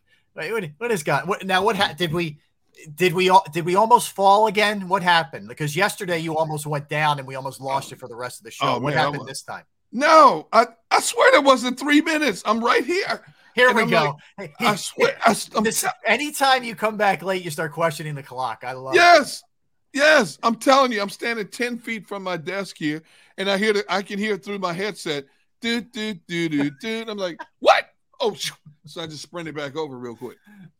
Oh, Man. God.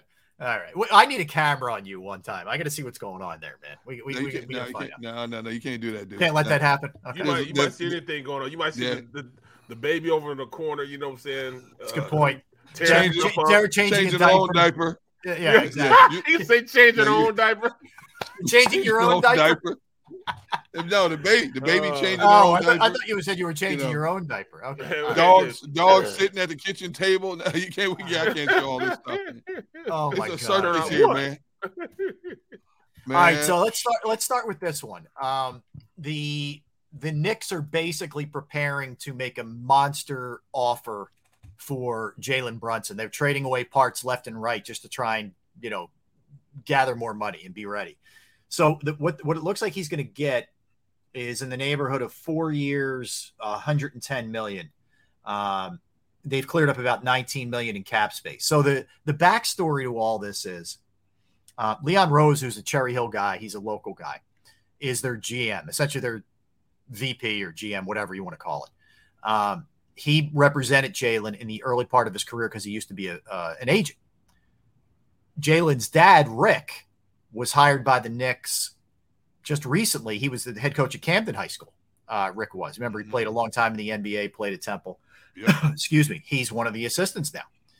So all this kind of makes sense. Now, here, here's the crazy part. So the Mavericks during the season, they were coming up on the deadline when you could extend him. Okay. So he was enter he was a second round pick, which meant the last year of his deal is not guaranteed. So he's a full-blown free agent. They offered him some some like crazy low number for like nine million a year. I don't know the exact number. And and Jalen Brunson bet on himself and had a, a killer second half of the season and playoff. Like even when Luka was hurt, he was putting up like 30 a game. Yeah. So he gambled on himself and he won in a big, big way. Now Dallas is desperately trying to sign him and keep him there as Luka's, you know, sidekick or the number two or whatever. But it looks all like this thing's a done deal, like he's headed to the Knicks. So good for him. Good for Jalen Brunson. Why would you? Why him, would you man. want to go to the Knicks? Good for him getting the money, but going to the Knicks? Why wouldn't you? Ugh. Hey, you 110, can- 110, 120 million. There's 110 million That- reasons. that's what. That's I go what. to Istanbul. You go where? I go to Istanbul. Well, Yeah, I mean, right. couple it. You're All right. right, so he's getting obviously he's getting paid. Number one, but number two, his dad's there. He's got a comfort level with. I, look, I agree with you. The Knicks have been a mess, and Dallas is a better team. But uh, you know, there's there's a lot of reasons it makes sense. It's not he's not just going to like Charlotte or some random team. You know, More money, more money. yeah, Plus, he's in New York. He's right down the road from from um from home. yep. I mean, this is a better situation for him. You know, it's, it's, it's he says pops is going to be on uh, coach. Just his dad's an assistant. Yeah, so yeah, man. I, I mean, it's match the- made in heaven. The Knicks, I, I guess, I guess money will exceed everything else because to me, the Knicks are like the Washington commies. They're dumpster fire. It's always more negative stories coming out about the Knicks than positive stories. And yeah, I mean, okay, you know, put your I- put your money in your pillowcase, man. Enjoy it. yeah. I don't. I look. I don't disagree that the better basketball situation, if all things are equal, is Dallas. But Right. he's getting more money. He's going to you know be with the family or whatever. I mean, I, I can't fault him. I, I look. I love the fact that this guy was was a great college player who did nothing but Great. win. Yep. Right. Right. Still, they took him in the second round. Everybody passed up on him. Everybody said he was too small. He was too not athletic enough. And all the dude does is win, and and he's a hell of a player, man. I I love Jalen Brunson's game, man. I'm a huge fan. I agree. I'm wi- I'm with you 100 percent there. Um, you know, he's a great he's a great story of overcoming all doubters. Yep. Now I love those stories. I, I love those guys who can rise from the the so-called proverbial ashes and prove all of their doubters wrong. Um, and you're right. I love his game. I mean, he gives everything he has 110 percent. You can't say that about every athlete you watch night in and night out. So, you know, more power to him. But Yeah, good stuff. ugh. All right, stay on basketball for a minute. Um, the Jazz hire Will Hardy, who was an assistant with the Celtics. 34 years old, man. Not quite like Sean McVay young when they, when the Rams hired him, but Right. pretty young. He's the youngest active head coach in the NBA right now. So they they end up going that route. They you remember Quin Snyder walked away. He had you know, just kind of burnout and health issues or whatever. Right, right. Um, there are some ties. Danny Ainge was the Celtics GM back in the day. He's with the Jazz now as their basketball operations guy or whatever. So uh, he ends up going there. Will so Hardy. You, so you you you're you're you're a little pissed off because you just swore your uh your guy Doc Rivers was going out there. Huh? I was hoping. I, I don't know if I was I was swearing at, at Doc. I don't know if I was swearing that he was going there. I was right, I was but trying yeah. to will it to Wishful happen. there. thinking, yeah, yeah, wishful Yeah, thinking, man. Yeah, I, I was I, I doing feel the you, man. mind over matter thing. you know, it wasn't happening. I will I will say this: Danny Ainge was a hated player for a lot of reasons when he played the game. Yeah. But Danny Ainge has been a pretty good executive in the NBA. He was a pretty good player too. Yeah, he was no, he was no, he was a good player, but he was hated Yeah. because you know he was always getting in scuffles with somebody. Yep. You know, Because but he has that Eli face. That's why. Oh, he Yeah, he's a yeah, hate. yeah. Eli He's a face. hate the Yeah, face guy. yeah. But he's 100%. been a pretty, pretty good executive in the NBA, and if he picked this guy, handpicked this guy, there's a reason. I'm sure it's hey, look, a young guy who knows his basketball, who can relate to today's player. Yeah. That's huge in today's game. I agree. So I'm looking forward to seeing what he can do with this Utah team because for the last several years, this Utah team has been pretty good. I believe one year they had the best record in the West and still couldn't get get get get to the NBA Finals. So I'm, I'm interested in seeing what he can do with this nucleus of players out there. tough job. because- I mean, tough to be in the West, right? You got to deal It with is, Golden dude. State. You Oh, got to deal goodness. with you know, Phoenix. and, and I think the Clippers come back strong this year because Kawhi's coming back. Yep. So Yep. you know, it, it ain't easy out there, man. Uh, you know, by any stretch, that's for sure. John, well, John Wall being out there too. Oh He's yeah. with the Clippers Is that deal done yet? Yeah, No. that well, they, they can't make it official, but it's you know, wink, wink. You know, Yeah. it's done. You know, pretty much. It's like Bear when you make those side side deals with NBC. You know them wink wink deals. I'm just saying. You better get that wink, wink in ink, man. You know what I mean? Right, Forget the right. wink, wink. Get it in ink, as they say. I, I trust nobody. You know, I trust nobody. They were. Gotta- I'll tell you, uh, Angelo was trying to work you today, man. Yeah, yeah, he was trying to he was trying to get information out of me, but uh, He was I've been in the game too long. Us and Yep. other places and all over the place. I've been in the game too long. I knew exactly what they were trying to do. You were like a do. and goalie. You were just like fending off shots, man, left like- and right. I can't. I don't know what to tell you. I, I- did you did you hear when I said, "Well, Angelo, you know me. I'm the last one to know anything that's going on in the market." And Rhea's laughing like Rhea, Rhea, Rhea Hughes is like, "Yeah, right, okay." Yeah, Rhea And knows like, better. "Yeah, what do you want me to do? I mean, I hear you. I hear you. So Um, what do you right. know? Yeah, what do you go ahead. Go ahead. Let What's us know. that? Tell What us do you everything know? you know. Sensei. Oh sensei. Oh prophet. I know. I know that I am here today with you people. Right. I know that I will be here tomorrow with you people, and I will be at Ocean Casino with you people on Friday. That's lame. That's That all was I know. weak. That was weak. I'm just telling you.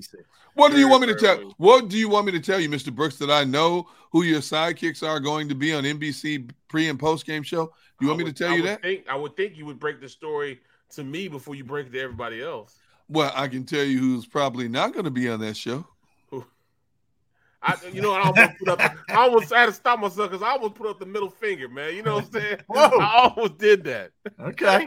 oh, I can't The, stand the- you the one finger salute almost came out. I'm, I'm treading water right now, man. Come on, bro. I know. We don't we don't want to jam you up too much, man. Oh, We'll save you. We'll save Hey, you. It's well, all let, right. me, well, let me tell you, man. I, I I- I don't know anything, Barrett. I'm the you know I'm the last one to know anything in the market. I don't know anything. Yeah, sure. What? One thing I know about you, okay, uh, among uh, you know others, is you got your finger on the pulse of everything, and I'll just leave it at that. All right, as you as you He'll- throw down he'll- your he'll- he's your gonna Wawa say- cup. He's gonna say to us. He's gonna say, Yeah, man. Um, and and this is why they made the decision after he already knew for about three days. So I thought I was your boy.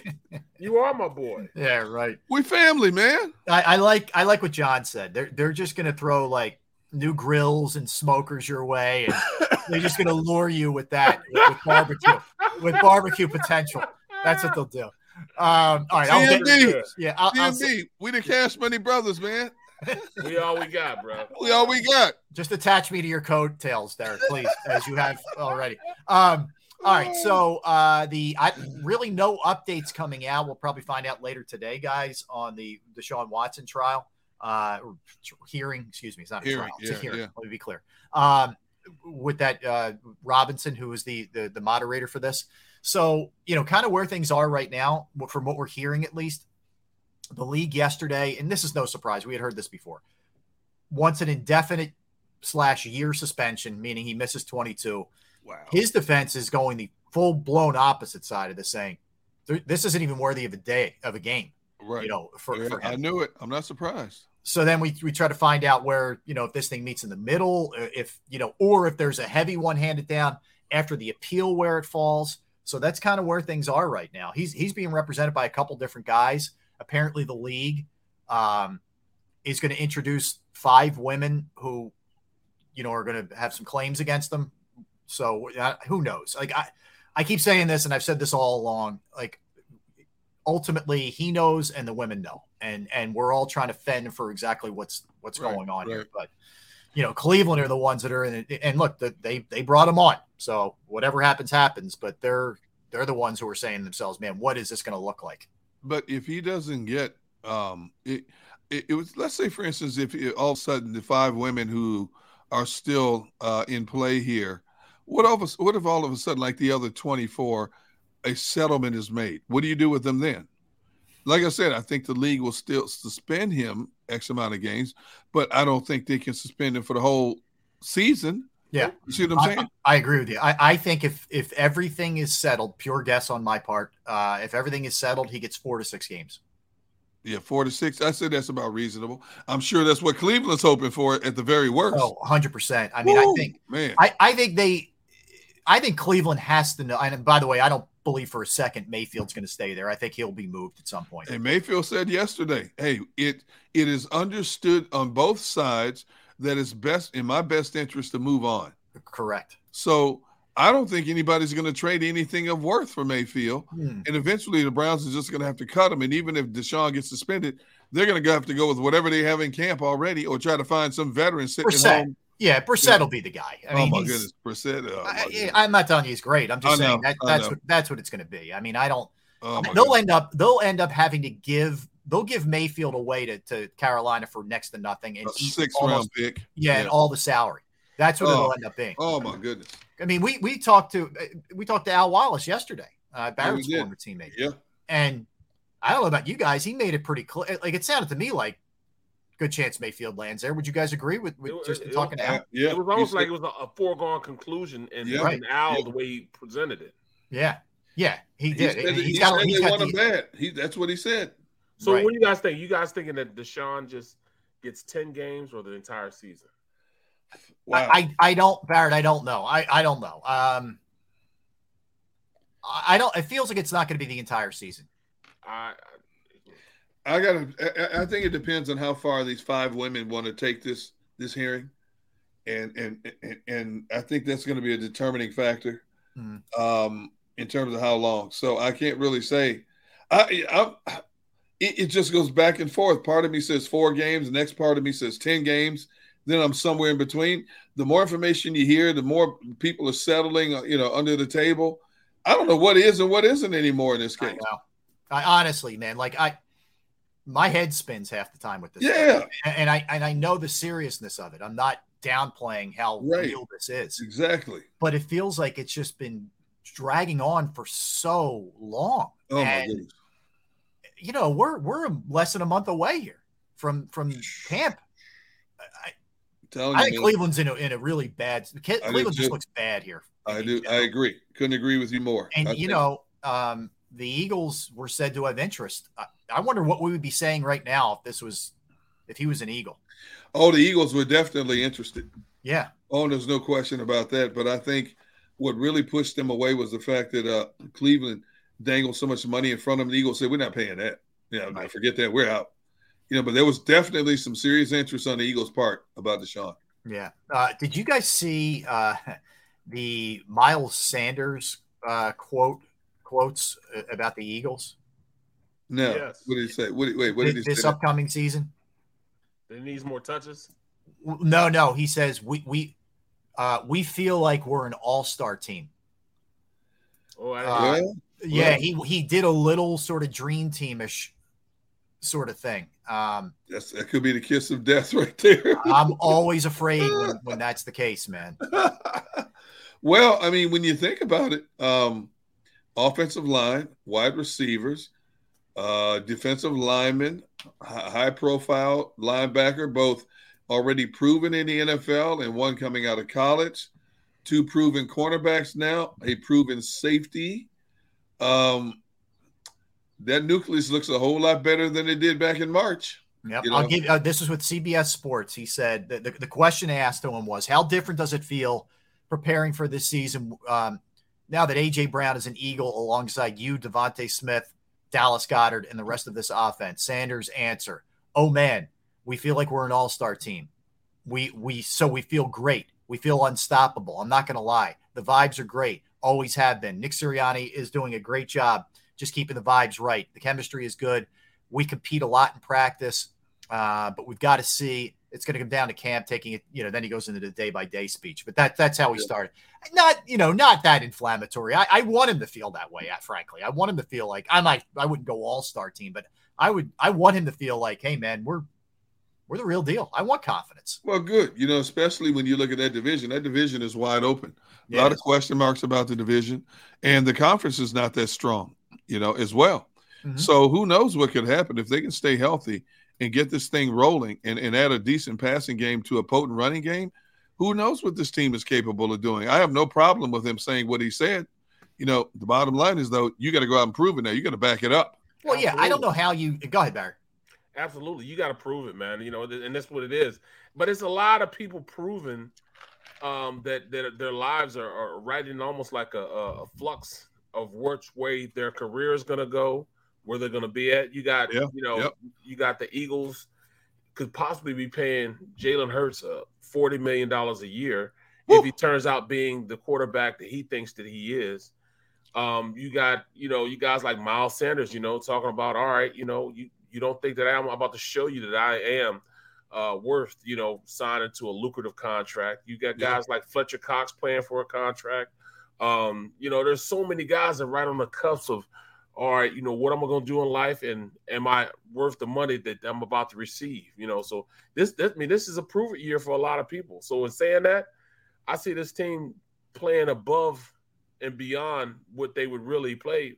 Um, they would really play simply because there's so much that's you know riding on this season. So much riding on this season. Yeah, yeah. Let me ask you guys something. Usually, when we talk about Hurts, you know, I, the the the first thing we start with is it, you know, he's the key to the whole thing. But let's say he has the kind of year where he's a little bit better than last year. Um, they get to the playoffs again, maybe even win a first round game, but he doesn't blow you away. He doesn't knock your socks off. Like you just kind of like got a little bit better. What do you do then? He's not bad, but he's not not showing you like, whoa, look at how about the leap, man, from I, I think they're going to bring another quarterback in, to be honest. If he doesn't improve significantly, I think he will be a backup in 2000. Ah, he'll start as your starter, but I think they're going to bring in a, a first round draft pick quarterback and groom him to bump Jalen Hurts. Uh, I don't think they're going to settle for just an okay Jalen Hurts again in 2023, especially when you look at the nucleus of players they have on this team. I can't see that happening that won't sit well with Howie Roseman, Nick Sirianni, that entire front office. I'm I'm in no agreement. I, I, think anything short of a of a real uh, serious improvement, I, I think there's going to be changes made. Where do you stand, Barry? I, I I'm saying the same thing. I mean, it's not just it's not just you know getting better, not just winning more games. You know, um, I think it's more so yeah. he's taking a, a, decided leap ahead of of, of, of um, you know what you see in in, the, in this conference. You know, I mean, in this division. You know, he's got to be one of the upper echelon guys in this conference in this division, in order for them to say, "All right, we're good with you." You know, he mm-hmm. has to be up there playing yep. at a Dak Prescott level before they consider, you know, just letting him just be the guy and, Yeah. and, and paying him. and it's a, it's a it's kind of challenging in this sense. Like if their if their defense plays lights out and the team, you know, wins like eleven games or twelve games, and he's just Yeah, okay, yeah. you're going to say, well, the team was pretty successful. Yeah, that's where I I don't think. I, I think Howie and, and, and Jeffrey are going to sift through that and say no matter what, like he's got to be really good. There's a lot of pressure on Jalen Hurts, man. Oh, he's Oh, got to yeah, be really good. yeah. He does. He's got to be really good. He can't just be pretty good. He's got to be really good. Yep. 20, 24 years old. And dude, the weight of the world is on his shoulders in terms of Philadelphia Eagles football right now Yeah. and how he will be perceived over next 17 games of his pro career. Yeah, it's true. It's Yeah. and, and look, you can look at it in some ways and say it's been kind of unfair. You know, he's been in a lot of different systems and blah blah blah blah blah. But the reality is, they put they made a lot of moves this offseason to be a good team, and they put lot. they made a Yeah, lot of did. moves to Yeah, they give him a, a, a premier receiver and you know et cetera. And if they're not good, they're going to move on. I mean, they didn't set themselves up this way for no reason. They're set up now to for him to either bleep or get off the pot and show them that he's the real deal. And if not, they're going to draft somebody high. I truly believe that. I Yeah. don't know. I and I don't you guys I think they're more inclined to go with the young guy in the draft rather than making a trade for somebody in season. Or no, I'm sorry, not in season, but next off season. Yep. Yeah. Um, I, I don't see them trading for a veteran. I think they want to groom another young quarterback like a Carson Wentz, Nick Sirianni's way. Uh, so I think Yep. Nick will have, you know, just like Doug Pederson groomed Carson Wentz and Frank Reich groomed Carson Wentz their way. I think they were, and uh, Shane Steichen and Nick Sirianni want the chance to groom a young quarterback their way to fit their system. Um, so I can't see them going out and paying decent money for a proven vet. Um, when you already have Jalen Hurts under a rookie contract, he's going to have to bite the bullet and understand every day he's riding on borrowed time because they brought in his first round draft pick because they didn't believe in him in 2022. Right. Um, and eventually we're going to be talking about another future franchise quarterback for this organization. Yeah, agreed. Agreed. All right, fun guys. Another fun one today. Uh, we'll be cranking it up at the same time tomorrow from 12 to 3. And again, reminder, two reminders. One, uh, Friday we'll be at Ocean Resort. Uh, we'll we'll get a locale for you. Hopefully, give it be able to give that to you tomorrow, where we're going to be at exactly. So that'll be on Friday, uh, leading into the uh, to the uh, the weekend. Uh, but yeah, so that'll be Friday. Tomorrow we'll be back at the same time. want to thank Xander Kraus for producing the program. Good job, Barrett. Good job, Derrick. I am Rob. Thanks to everybody in the comment section, everybody listening, everybody streaming. We will talk to you tomorrow at the same time. Have a great day, everybody.